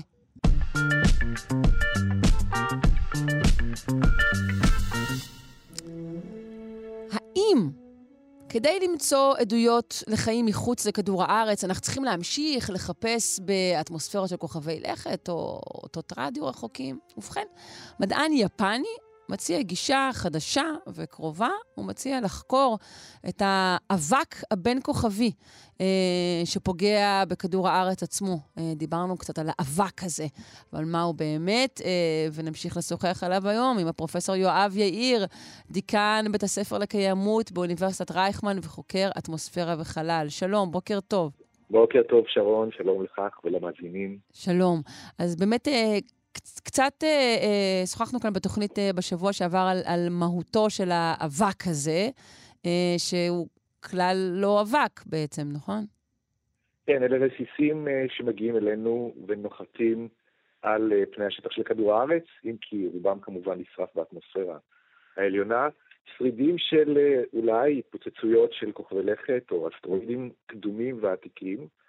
בערך 40 אלף טון חומר מטאוריטי שכזה מגיעים ונוחתים על פני השטח של כדור הארץ כל שנה. וואו. חלקם נמצא באוויר וחלקם מגיע עד פני השטח עצמו, ואלה רסיסים בג- בגדלים אה, משתנים כמובן, משני מילימטר, יכולים להגיע ועד עשרה מיקרון הקטנטנים והזעירים. אה, אז המחקר של אה, פרופסור אה, טוטני מיפן, אוניברסיטת מהמם. טוקיו, התפרסם ב-International Journal of Astrobiology. הטענה שלו היא, כמו שאת אמרת, אנחנו לא צריכים ללכת, או אולי אנחנו כן יכולים ללכת ולחפש במקומות מאוד מאוד רחוקים, אבל אולי... אבל יש לנו כאן ממצאים ששווה, הוא אומר, להתרכז בהם יותר, הם יותר נגישים לנו. בדיוק, אולי שווה לחפש אה, פה ליד הבית, ממש אה, קרוב אלינו. זה נכון שאנחנו מחפשים את ה, מה שנקרא techno-signatures, אה, חתימות טכנולוגיות, דיברנו על זה, תשדורות באורכי גל כאלה ואחרים, סימנים לגזים שלא יכולים להיווצר בתהליכים טבעיים באטמוספירות של אקסופלנטות, אבל הטענה היא, אה, יש לנו כאן ליד הבית, ממש באטמוספירה שלנו, ואולי אפילו על פני השטח, אה, במקומות מסוימים שאפשר למצוא אותם בקלות, אה, רסיסים ושברים של אולי כוכבי לכת ארציים במערכת השמש שלנו, במערכות שמש אחרות, שנסחפו ונקלעו לדרכו של כדור הארץ שלנו, ואז אם על אותם גרמי שמיים עתיקים וקדומים היו חיים ביולוגיים, אנחנו יכולים לחפש את העקבות שלהם באותם רסיסים של אבק אה, מטאוריטי שמגיע על פני השטח. רגע, זה דבר שעד עתה לא נעשה? האבק הזה לא, לא נחקר דיו? אז האבק הזה כן נחקר, ועשו מחקרים רבים ומעניינים, אה, שניסו קודם כל לפענח את הרכבו המנירולוגי, להבין מאיפה האבק הזה מגיע, וזה אולי ישעשע אותך ואת המאזינים, נעשה על ידי נאס"א במטוס מחקר שהוא דגם אה, מדעי של מטוס הריגול המפורסם U-2. U-2 היה מטוס ששימש את ארה"ב בשנות ה-60 של המאה הקודמת לריגול אחרי ברית המועצות. יש אה, סיפור מפורסם ב-1960 של הפלה של כזה מטוס ושבי של הטייס, אבל בשנות ה-90 של המאה הקודמת, המטוס הזה עבר הסבה למטוס מחקר. אני חושבת להגיד שהוא עבר הסבה ללהקה אירית מצליחה, אבל אוקיי. בין היתר, כן, נכון, U2, אגב, הם כנראה שאהבו את השם מהמטוס הזה. כן, כן. בעגה המדעית היום הוא נקרא ER2, כבר לא U אלא E ו-R, לא שמעתי על להקת רוק בשם הזה, אבל בואו ניתן לבונו את הזמן. ככה קוראים לבן של בונו, כן, אוקיי. אז, אז ה-ER2 הזה טס בגבהים סטרטוספריים, כלומר 30-40 קילומטר, והוא אה, דוגם באמצעות אה, מערכת שנקראת אירוג'ל, זה מין אה, חומר שיכול לסחוף ולהדביק על פניו אה, רסיסים או חלקיקים קטנים ביותר שנמצאים באוויר, ובגבהים סטרטוספריים מוצאים בין היתר חלקיקים כאלה של אבק קוסמי או אבק מטאוריטי שהגיע אלינו במרוצת השנים. רוב החלקיקים שנאספו ונספרו ונותחו הם באמת מתוך מערכת השמש הפנימית שלנו, אבל למיטב ידיעתי לא בוצע בהם חיפוש אחר אה, שרידים או טביעות אצבע אורגניות, כלומר חומצות אמינו ותרכובות שיכולות להעיד על מוצא ביולוגי. קצת מוזר, היינו מצפים שכן יעשו את החיפוש הזה כבר בשלב הזה. לא, אבל בשנות ה-90 עוד לא העלו על הדעת את האפשרות ש... אה, את יודעת, שמה שהמדען היפני מציע, שפרופסור כן. טוטני מציע, שיכול להיות שאם, באנלוגיה למה שקרה כאן בכדור הארץ שלנו, שפגע אסטרואיד לפני 65 מיליון שנים, הכחיד את הדינוזאורים עקב השינויים המהירים מאוד שראו כאן בעקבות ההתנגשות העזה הזאת, הרי חלק לא קטן מקרום כדור הארץ הוא עף לחלל, הוא עף לאטמוספירה הגבוהה, וחלק ממנו אפילו נמלט לתוך מערכת השמש. אז זאת הייתה התנגשות בפלנטה שכבר שתקה חיים, ומן הסתם, אם מישהו מחפש עדויות, לא כדור הארץ, אלא על קיומם של חיים בכדור הארץ במקום אחר, אה, אתה מדבר על החוקרים אה, חוצניים שרוצים לבדוק מה קרה אצלנו, כן? נכון, אז okay. אוקיי. יש להם אולי טביעת אצבע מובהקת באותם רסיסים היפותטיים שהגיעו אליהם מההתנגשות הקדומה הזאת כאן בפלנטה שלנו, ובאנלוגיה, אם אנחנו נחפש ברסיסים שמגיעים אלינו, אולי נמצא את טביעות האצבע הביולוגיות, האורגניות, מאובנים אולי אפילו של מיקרואורגניזמים ששרדו אה, את השהות הארוכה בחלל מאותה התנגשות שאירעה במערכת שמש קדומה אי שם in a far, in a galaxy far far, far, far away. away. טוב, וואו, כן, זה נשמע כמעט אה, אה, א' ב', אה, נשמע הגיוני. אה, אני רוצה לספר, אם יש לנו עוד אה, כן, זמן קטן, על תיאוריה mm-hmm. מעניינת שהייתה אה, בשנות ה-60 וה-70 של המאה הקודמת, שקשורה לאבק המטאוריטי הזה. ברגע שגילו אותו באותן אה, טיסות מחקר, אה, עלתה תיאוריה מעניינת על, את יודעת, ואולי גם המאזינים יודעים, שיש בשנה שבועות מסוימים, אולי ימים מסוימים, שבהם יש רצף משמעותי וגבוה מאוד של פגיעת מטאוריטים בכדור הארץ, או כן. מטאורים, אנחנו קוראים לזה ימים של גשמי מטאורים, למשל הפרסאידים, באוגוסט, הקפריקורנידים בינואר ואחרים. השמות הם על, על פי אה, שמו של קבוצת הכוכבים, שמה של קבוצת הכוכבים בשמיים, הם נראים כאילו מגיחים המטאורים הללו, והם כמובן נשרפים באטמוספירה הגבוהה, בגלל זה אנחנו אומרים, אה, כוכב נופל, איזה יופי, בואו נביע משאלה, אבל בסוף נשאר אה, איזשהו שובל של רסיסים שצונח לאט לאט מהאטמוספירה הגבוהה, בערך גובה 85-90 קילומטר, ומגיע לאטמוספירה התחתונה. וההשערה הייתה שאותם אה, חלקיקים יכולים להוות גרעיני קיפאון ולגרום לעלייה בכמות הגשם בכדור הארץ, בדיליי כמובן. זאת אומרת, אם היה מטר מטאוריטים באוגוסט, אז נצפה להגברה גלובלית בכמות הגשם שבועיים או שלושה אחרי אותו שיא המטר, שהוא בדרך כלל ב-11 לאוגוסט. ממה זה, ממה זה נגרם? למה זה קורה? כי האבק המטאוריטי שנשרף באטמוספירה הגבוהה, לוקח לו שבועיים להגיע לגובה שבו עננים נוצרים, ואם את מכניסה לתוך עננים תוספת של גרעיני התאבות וגרעיני קיפאון, הסברה הייתה שזה יאיץ את תהליכי יצירת הגשם. קראו לזה uh-huh. השערת המטאורים, וחיפשו האם יש באמת דיליי בכמות הגשם הגלובלית, כפי שמוזגים מלוויינים, או המחקר המקורי היה מתחנות גשם בקרקע, אה, אז אה, הוא חשב, המאמר הזה של בורן, שפורסם ב-1965 נדמה לי, אה, טען שבאמת רואים הגברה של גשם בכל כדור הארץ שבועיים אחרי שיא מטר מטאורי.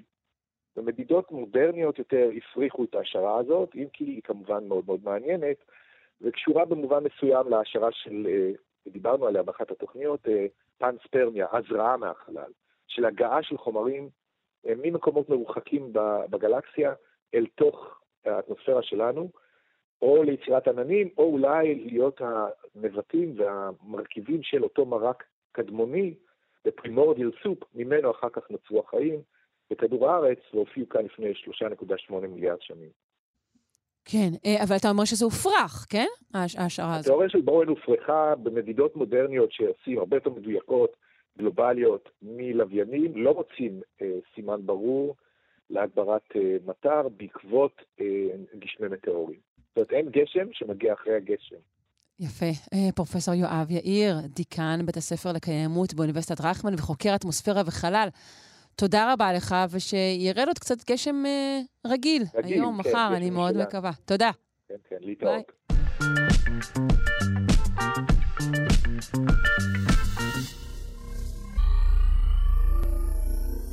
נחילים של רובוטים. מקריפ? אולי. מעניין? בטוח.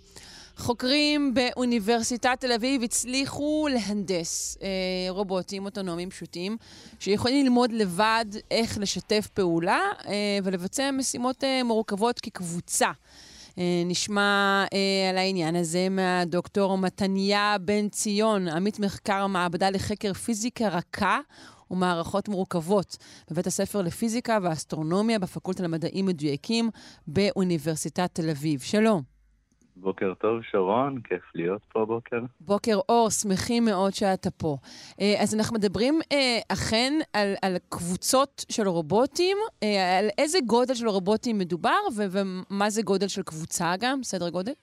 מדובר ברובוטים של כמה סנטימטרים, ובקבוצות הם מגיעים לעשרות, אנחנו יכולים גם לעשות מאות. אה, לפני שאני נוגע ברובוטים, אני רוצה לומר משהו קטן על קבוצה אחרת שהיא מאוד חשובה, אנשים ששיתפנו איתם פעולה בפרויקט הזה, כי גם אנחנו יודעים לשתף פעולה. אה, הפרויקט הוא בעצם שיתוף אה, פעולה בין, מאוד בין-תחומי בין בית הספר הגבוה לפיזיקה וכימיה והנדסה שבפריז והמכון למערכות רובוטיות בסורבון, גם כן בפריז, גם מעבדה ל, ל, למערכות מורכבות באוניברסיטת תל אביב שאליה הייתי מסונף. ואני, וזה חשוב לומר את זה גם בגלל שיתוף פעולה וגם באמת בגלל הרכיב המאוד בין-תחומי של, ה, של המחקר הזה. כן. אה, בתואר בו הצגתי אותך, אה, אה, אוזני נזקפה אה, לעניין הזה של פיזיקה רכה. לדבר הזה של פיזיקה רכה יש קשר לפרויקט, נכון? מאוד. תסביר לנו על מה מדובר. קשר אינטימי ואמיתי. אה, במה מדובר? אה, אז כמו שאמרת, רובוטים הם קטנים והם פשוטים.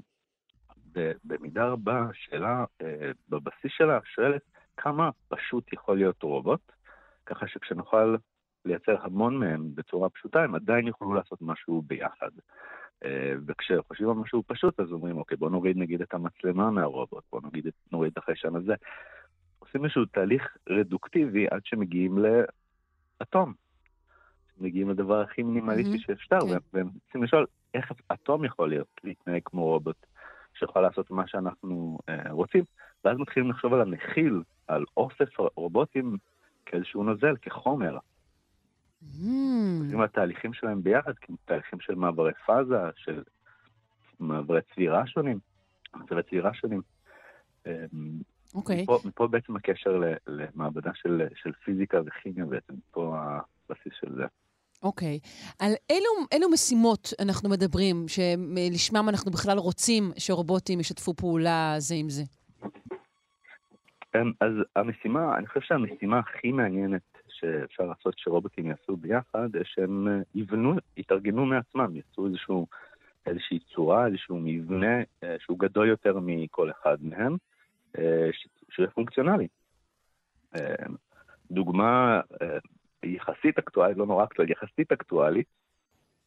כש, כשהחיילית בראשית, חיילית ישראלית ש, שהגיעה לירח לפני ארבע שנים, והיא לא כל כך... היא, כן, היא תגדיר הגיעה, אוקיי. כן, היא הגיעה בנחיתה לא רכה.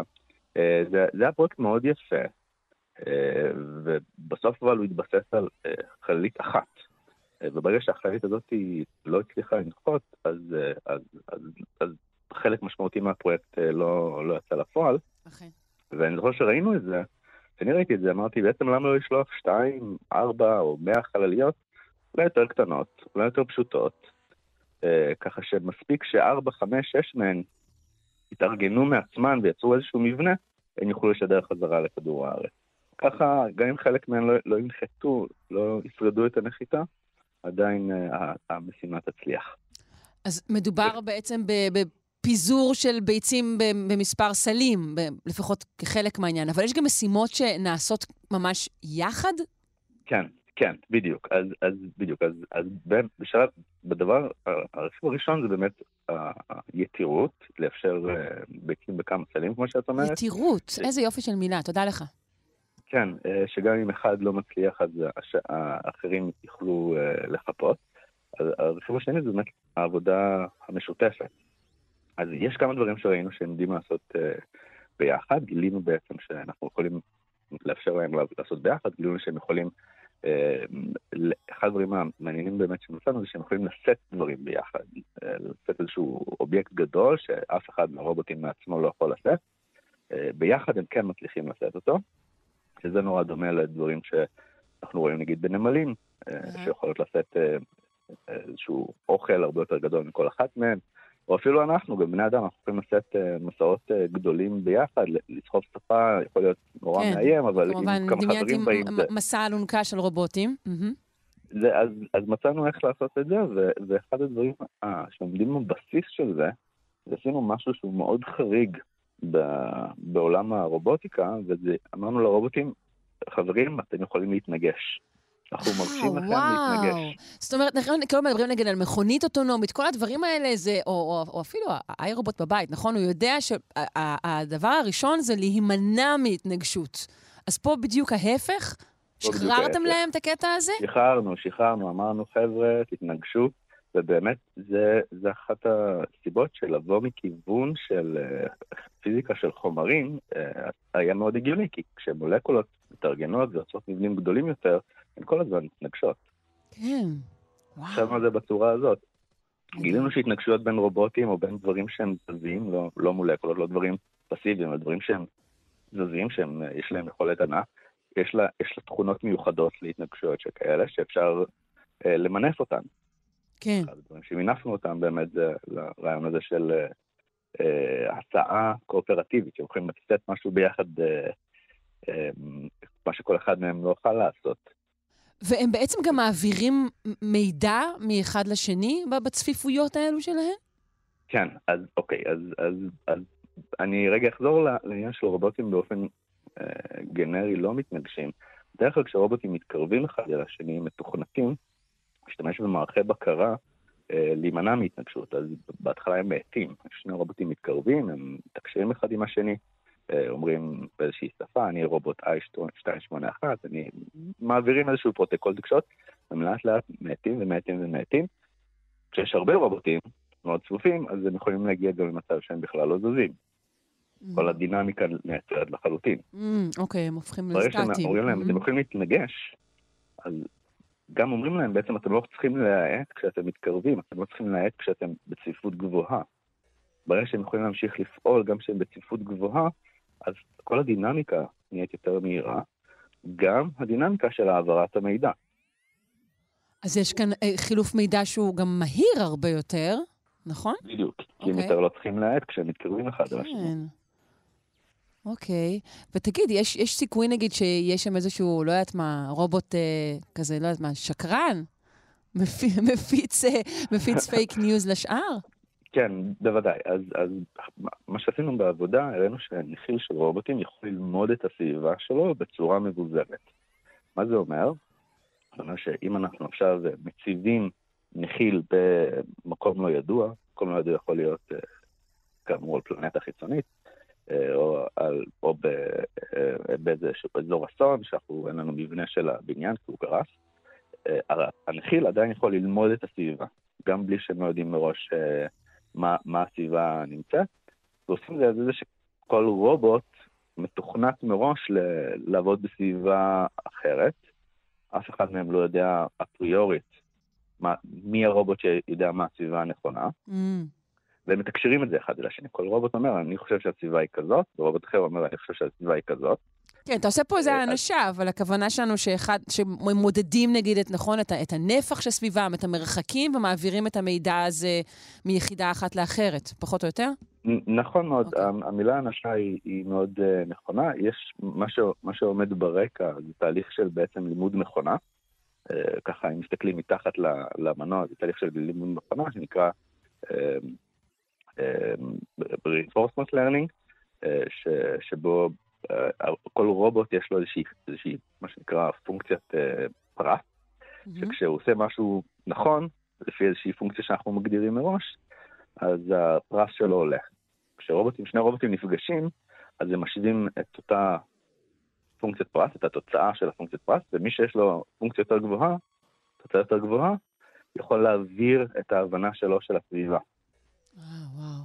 אוקיי. ואז ככה ששני הרובוטים נפגשים, הרובוט שעשה את התהליך שלה, נגיד חקר של הסביבה או ההבנה של הסביבה יותר נכון, יעביר את ההתנהגות שלו, את ה policy שלו לרובוט האחר, והמידע הזה בסופו של דבר יעבור בתוך הנחיל.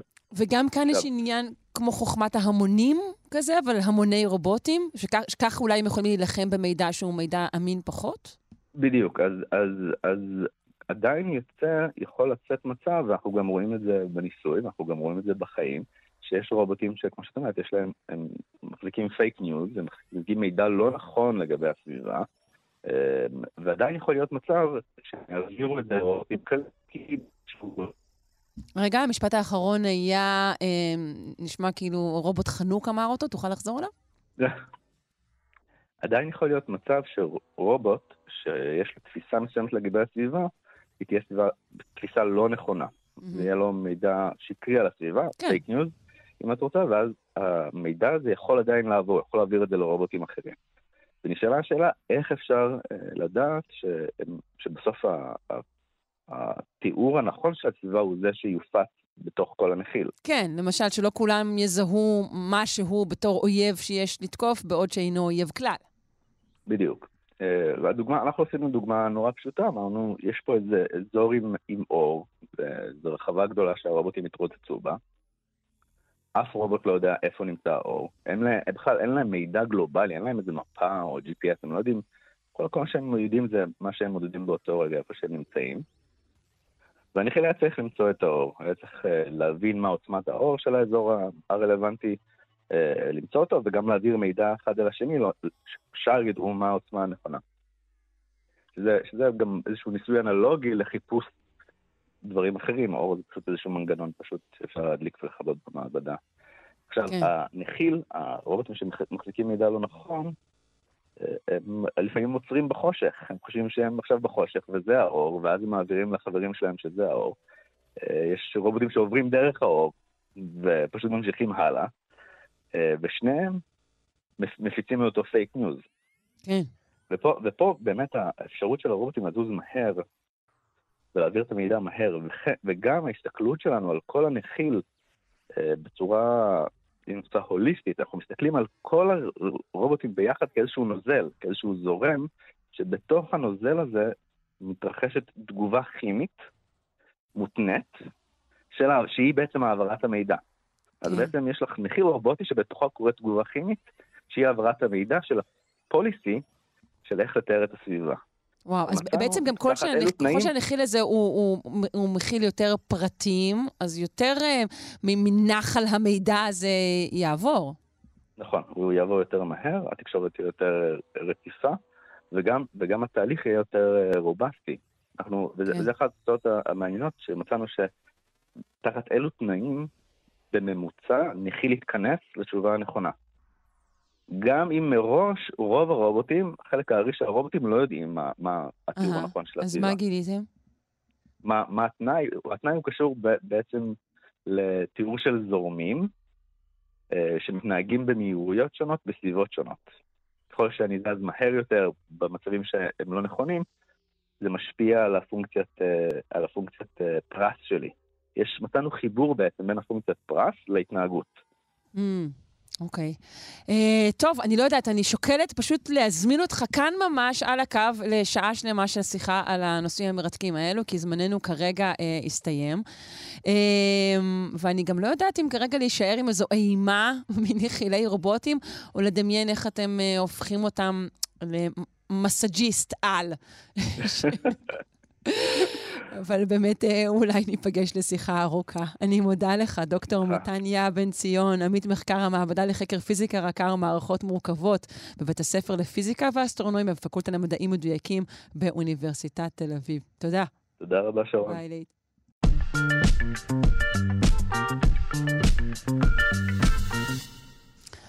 העולם uh, מתקדם, uh, ובימינו ישנן משפחות שבהן uh, האישה מרוויחה משמעותית יותר מהבעל ונושאת אפילו בעול הפרנסה העיקרי של המשפחה. אנחנו עם uh, מחקר שבדק כיצד העניין הזה משפיע על הדינמיקה הפנים-משפחתית במגזרים שונים בישראל. נפנה לפרופסור ליאת קוליק מהמכללה האקדמית נתניה, uh, פרופסור uh, אמריטה באוניברסיטת בר אילן. שלום. שלום, שרון. אה, באילו אחוזים, פחות או יותר, למיטב ידיעתך, מדובר ב- ב- בישראל, שבהם האישה מרוויחה יותר מהגבר? מדובר כך, אה, תלוי בשיטת המדידה. אני ביקשתי מהלמ"ס אה, שייתנו לי נתונים לגבי שיעור משקי הבית שבהם נשים משתכרות יותר מבעליהם, וההגדרה שלי למשתכרות יותר זה אותם משקי בית שהאישה משתכרת לפחות 61 אחוז מהכנסת המשפחה. אוקיי. זאת אומרת... שהיא אחראית על שני לי... שליש, פחות או יותר.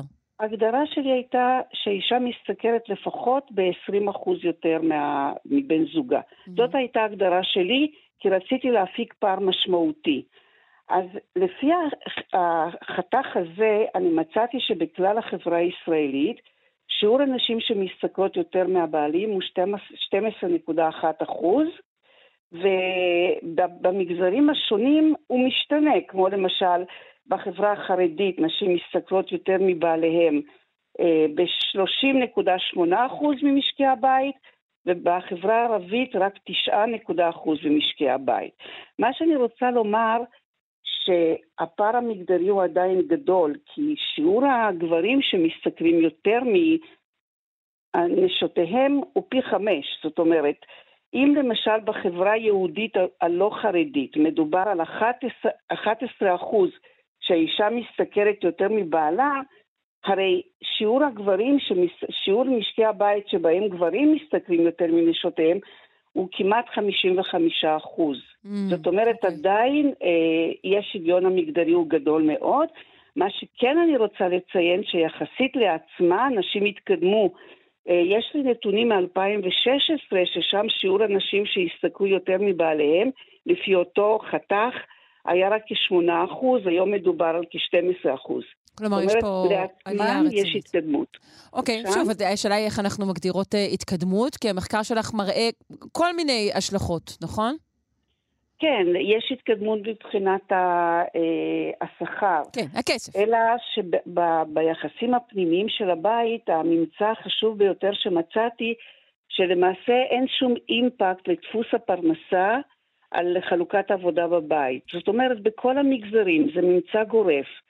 אה, גם אם האישה משתכרת יותר, גם אם משתכרת שווה בשווה, וגם אם הבעל משתכר יותר, עדיין נשים הן אלה שנושאות על כתפיהן את עול הטיפול בבית. זאת אומרת, אין הבדל בש...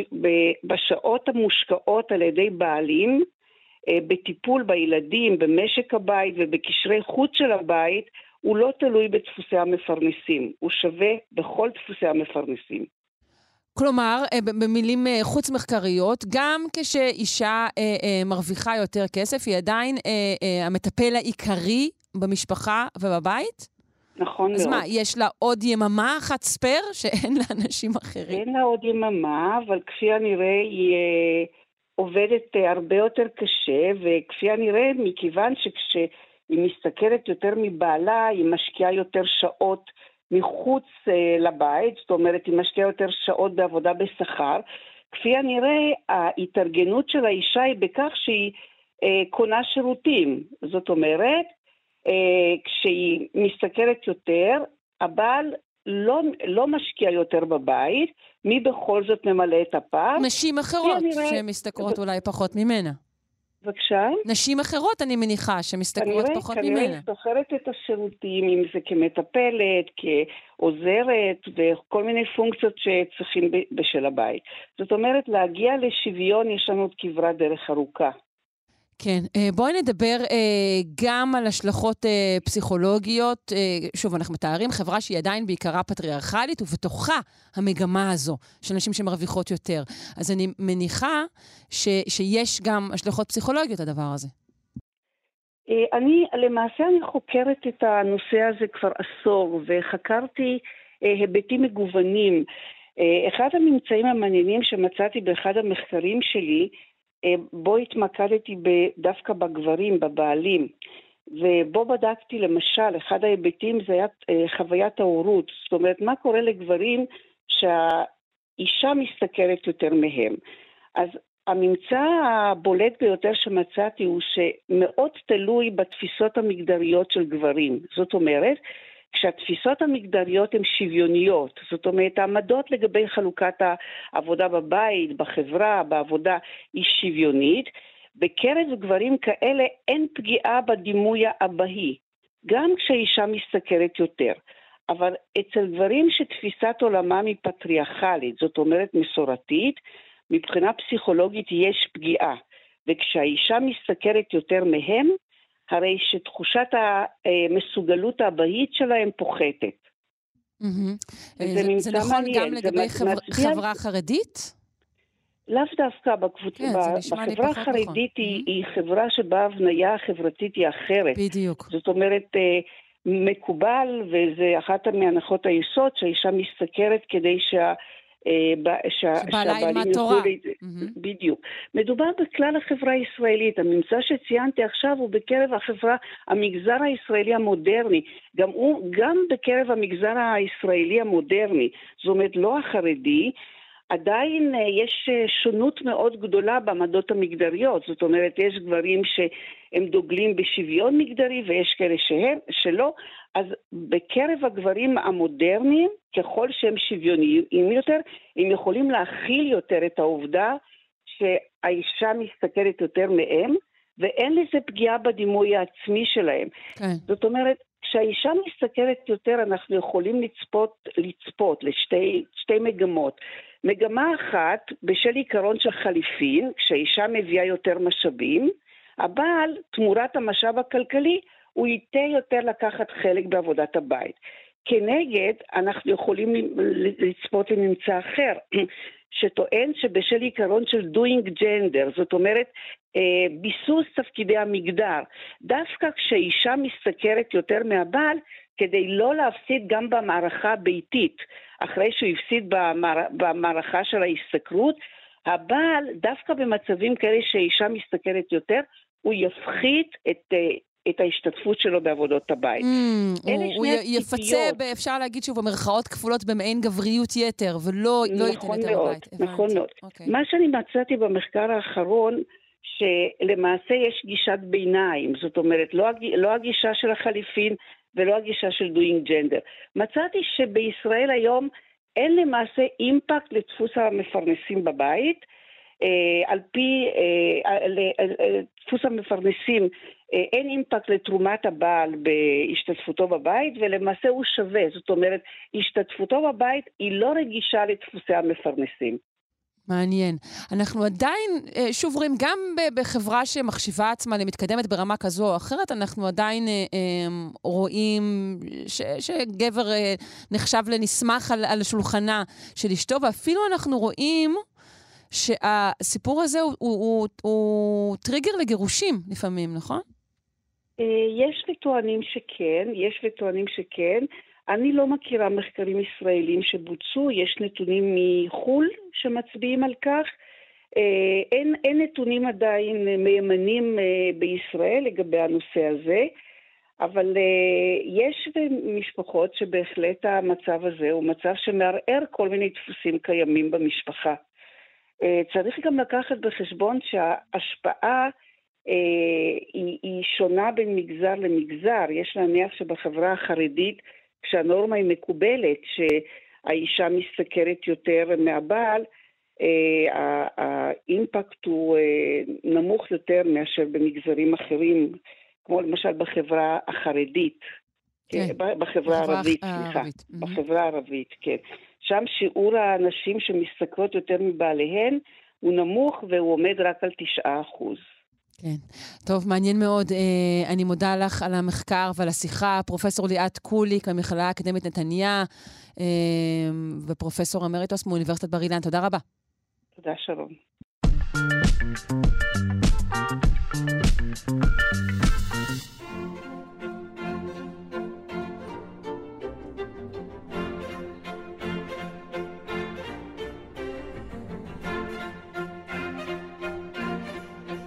אנחנו סוגרים את uh, יום ראשון, כרגיל, עם פינת האומנות של יונתן הירשפלד, צייר וכותב על אומנות. שלום, בוקר טוב. בוקר טוב, שרון.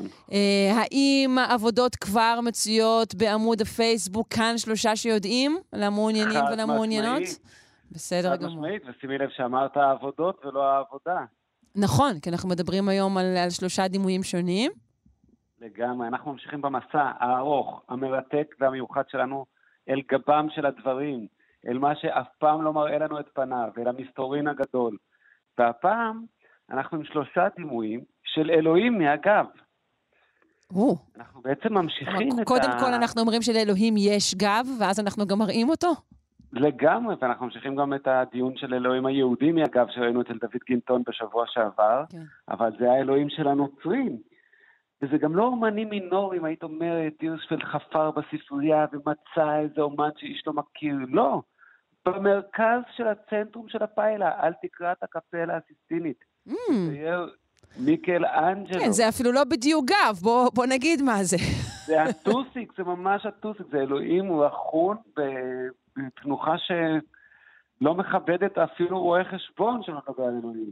כן, זה רק אם אתה ממש מחפש משהו נורא חשוב על הרצפה, אתה יכול להיות בת- בתנוחה הזאת. ממש ככה, אמ, ממש ככה. אבל איך אנחנו יודעים בכלל שמדובר, ב... זה בישו, נכון? אני, אני מניחה. לא, לא, לא. לא, לא. לא.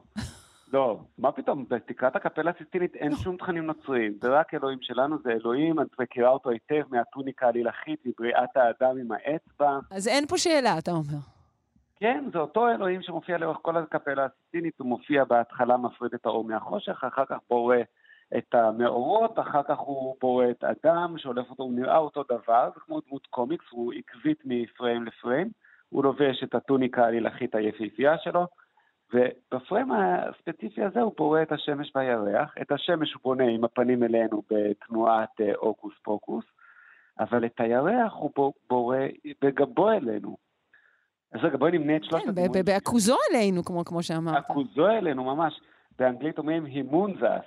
כן, להראות לנו את אה, מונינג, אולי זה פשוט מכאן, ככה הוא בורא את הירח, אוקיי. לגמרי, לגמרי. תכף נגיד על זה משהו פילוסופי יותר, אבל בואי שנייה נמנה את שלושת הדימויים. אז יש לנו את אלוהים על תקרת הקפלה הסיסטינית עם הטוסיק אלינו. יש לנו את מנטניה, עתיק ב... אני יודע, אה, 70 שנה נגיד, ממיקלאנג'לו, או ב-50 שנה. שם אנחנו רואים את ישו אה, עם גבו אלינו, יורד לשאול. את שואלת אותי, הירשפלד, מה יש לישו לחפש בשאול? אז אני אענה לך, שיש המון אנשים שנמצאים בשאול מטעמים ביורוקרטיים, ולא בגלל שהם חטאו חטאים, הם לא רצחו... מה, יש להם לחתום שם על טפסים? למה הכוונה? כן. הם אה, נולדו לפני ישו, וכיוון שהאפשרות היחידה להיכנס לגן עדן היא לעבור דרך ישו, אז אפילו אם היית צדיק, כמו אברהם אבינו או משה רבנו, או סוקרטס או אפלטון, אבל אתה חיית לפני ישו, אז אתה כלוא בטווח הזה של בין הגיהנום לגן עדן, בלימבו. כן. וישו יורד במה שאין לתאר אותו אלא כמסע הירואי אל השאול, כדי לאסוף את האנשים שנמצאים שם מטעמים ביורוקרטיים. את טוב, זה חשוב, הזאת. מישהו צריך לעשות את זה. תראי, זה הכל מנהלה בסופו של דבר בחיים האלה. אז, אז, אז הנה, מנטניה מתאר לנו את הרגע הזה והוא מראה לנו את ישו מגבו. והישו האחרון מגבו שאנחנו רואים, זה בהקמתו לתחייה של לזרוס, של רמברנט. Rising of Lazarus Mhm. של רמברנט, 130 שנה אחרי מיקלאנג'לו, זו עבודה יחסית מאוחרת של רמברנט משנות ה-40 של המאה ה-17, והאמת היא שזה זה, uh, תחריט מאוד מאוד מוזר, כיוון שאנחנו, קודם כל אין ייצוגים של ישו מהגב, ברור שישו זה, אבל גם אין ייצוגים של ישו פונה לתוך קבר. זאת אומרת, בדרך כלל אם מציירים את ה-Rising of Lazarus, רואים את ישו פונה לקהל או פונה לצופה, אבל פה, אה, כמו אדם שעומד לקפוץ לבריכה, ישו עומד ממש על הקבר ורואים את לזרוס בהפתעה הזאת שאת מכירה שמעירים אותך משנץ ואת מבולבלת. כן. אז תכפילי את זה פי עשר כי הקימו אותו מהמתים. והוא אה, בתימהון כזה. אז יש לנו כאן שלושה דימויים של האל, אחד אלוהים אה, התנ"כי ושני ישועים, עם גבם אלינו. ואתה קושר בין, בין שלושת הדימויים האלו?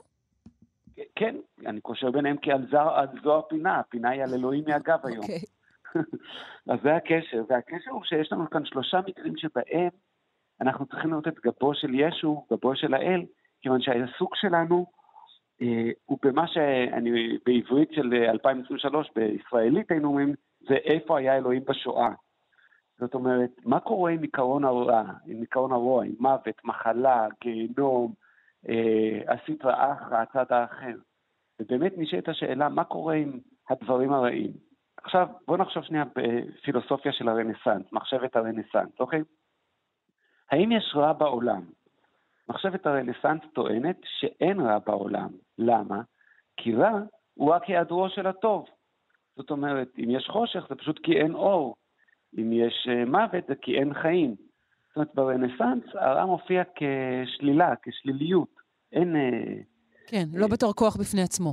אין, בתור שלילה של הטוב. אין ישות פוזיטיבית, אבל אני חושב ששלושת הציירים האלה, בשלושת נסיבות חיים ואירועים ופילוסופיות אה, שונות, שניהם, שלושתם מציעים לנו את המחשבה הבאה, יש ישות פוזיטיבית לרע, למוות, למחלה, לגיהנום, לירח, תחשבי על הירח שיש לו תמיד צד uh, dark side of the moon, תמיד uh, uh, נמנע מאיתנו, תמיד חוסך מאיתנו. זה לא שאין רע, אלא שהוא הצד האחר. כן, כן הוא הנסתר. הוא, mm-hmm. הוא, הוא, הוא תמיד עם הגב אלינו. ברניסנס אגב האמינו שהירח חלק כפנים הרעה. היה צריך לחכות לגלילאו לראות את המכתשים ולגלות שכל העניינים האלה. על כל פנים, אז מה יש לנו כאן? יש לנו כאן שלושה דימויים שבהם אנחנו רואים אומנים מתמודדים עם שאלת הרע. אלוהים בורא את העולם. עכשיו, אם אנחנו חושבים במושגים של אפלטון, אוקיי? אז בעולם יש אידאות, נכון? כן. יש דברים אדומים ויש את האידאה של האדומיות. יש דברים יפים ויש את עיקרון היופי באשר הוא. אבל מה קורה עם הרע? מה קורה עם קקי? מה קורה עם מחלה, עם מוגלה? מה, יש האידאה של המוגלה? אי אפשר להעלות את זה על הדעת. נכון? אז הנה התיאורים האלה שחושבים על כך שבתוך האל, לא כשלילה שלו, זה לא דת אה, דואליסטית, כן, של, כמו הזראוסטרים, את יודעת שיש שני עקרונות, עקרון הטוב והרע, אלא בתוך האל, לאל עצמו יש פנים וגב. וכשאלוהים בורא את העולם, הוא בורא את השמש המאירה, המחממת, הטובה, אבל גם את הירח, העקר, הריק, החשוך, שמפנה את גבו אלינו.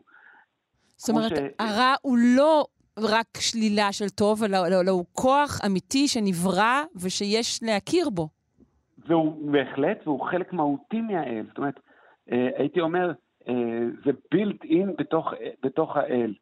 את יודעת, אה, יש הפילוסוף יורגן אברמאס, אומר באיזשהו מקום שהיהודים שואלים איפה היה אלוהים בשואה, הוא אומר, מה איפה הוא היה בשואה? הוא היה באושוויץ הרי. אלוהים הוא, הוא, זאת אומרת, כשאתה מסתכל את התנ"ך, אתה רואה שכל פעם שקורה אסון, המבול או סדום עולה בלהבות, זה הוא עשה, כאילו, כן. הוא אל של קטסטרופות ואסונות. כן, היה, לא... לו, היה לו איזה משהו להוכיח כנראה. אה, יונתן הירשפלד, אה, זמננו תם. אה, נזמין שוב את המאזינים להסתכל ביצירות בעמוד הפייסבוק שלנו, כאן שלושה שיודעים. ואם יש לך עוד משהו להוסיף, אז אתה מוזמן להוסיף גם שם. תודה רבה, יונתן הירשפלד. וזהו, תוכניתנו הגיעה לסיומה. ערכה אותנו אלכס לוי כרפיקה, תמר בנימין, לביצוע הטכני היה דימה קרנצוב, אה, אני שרון קנטור. אה, המשך אה, יום טוב, להתראות.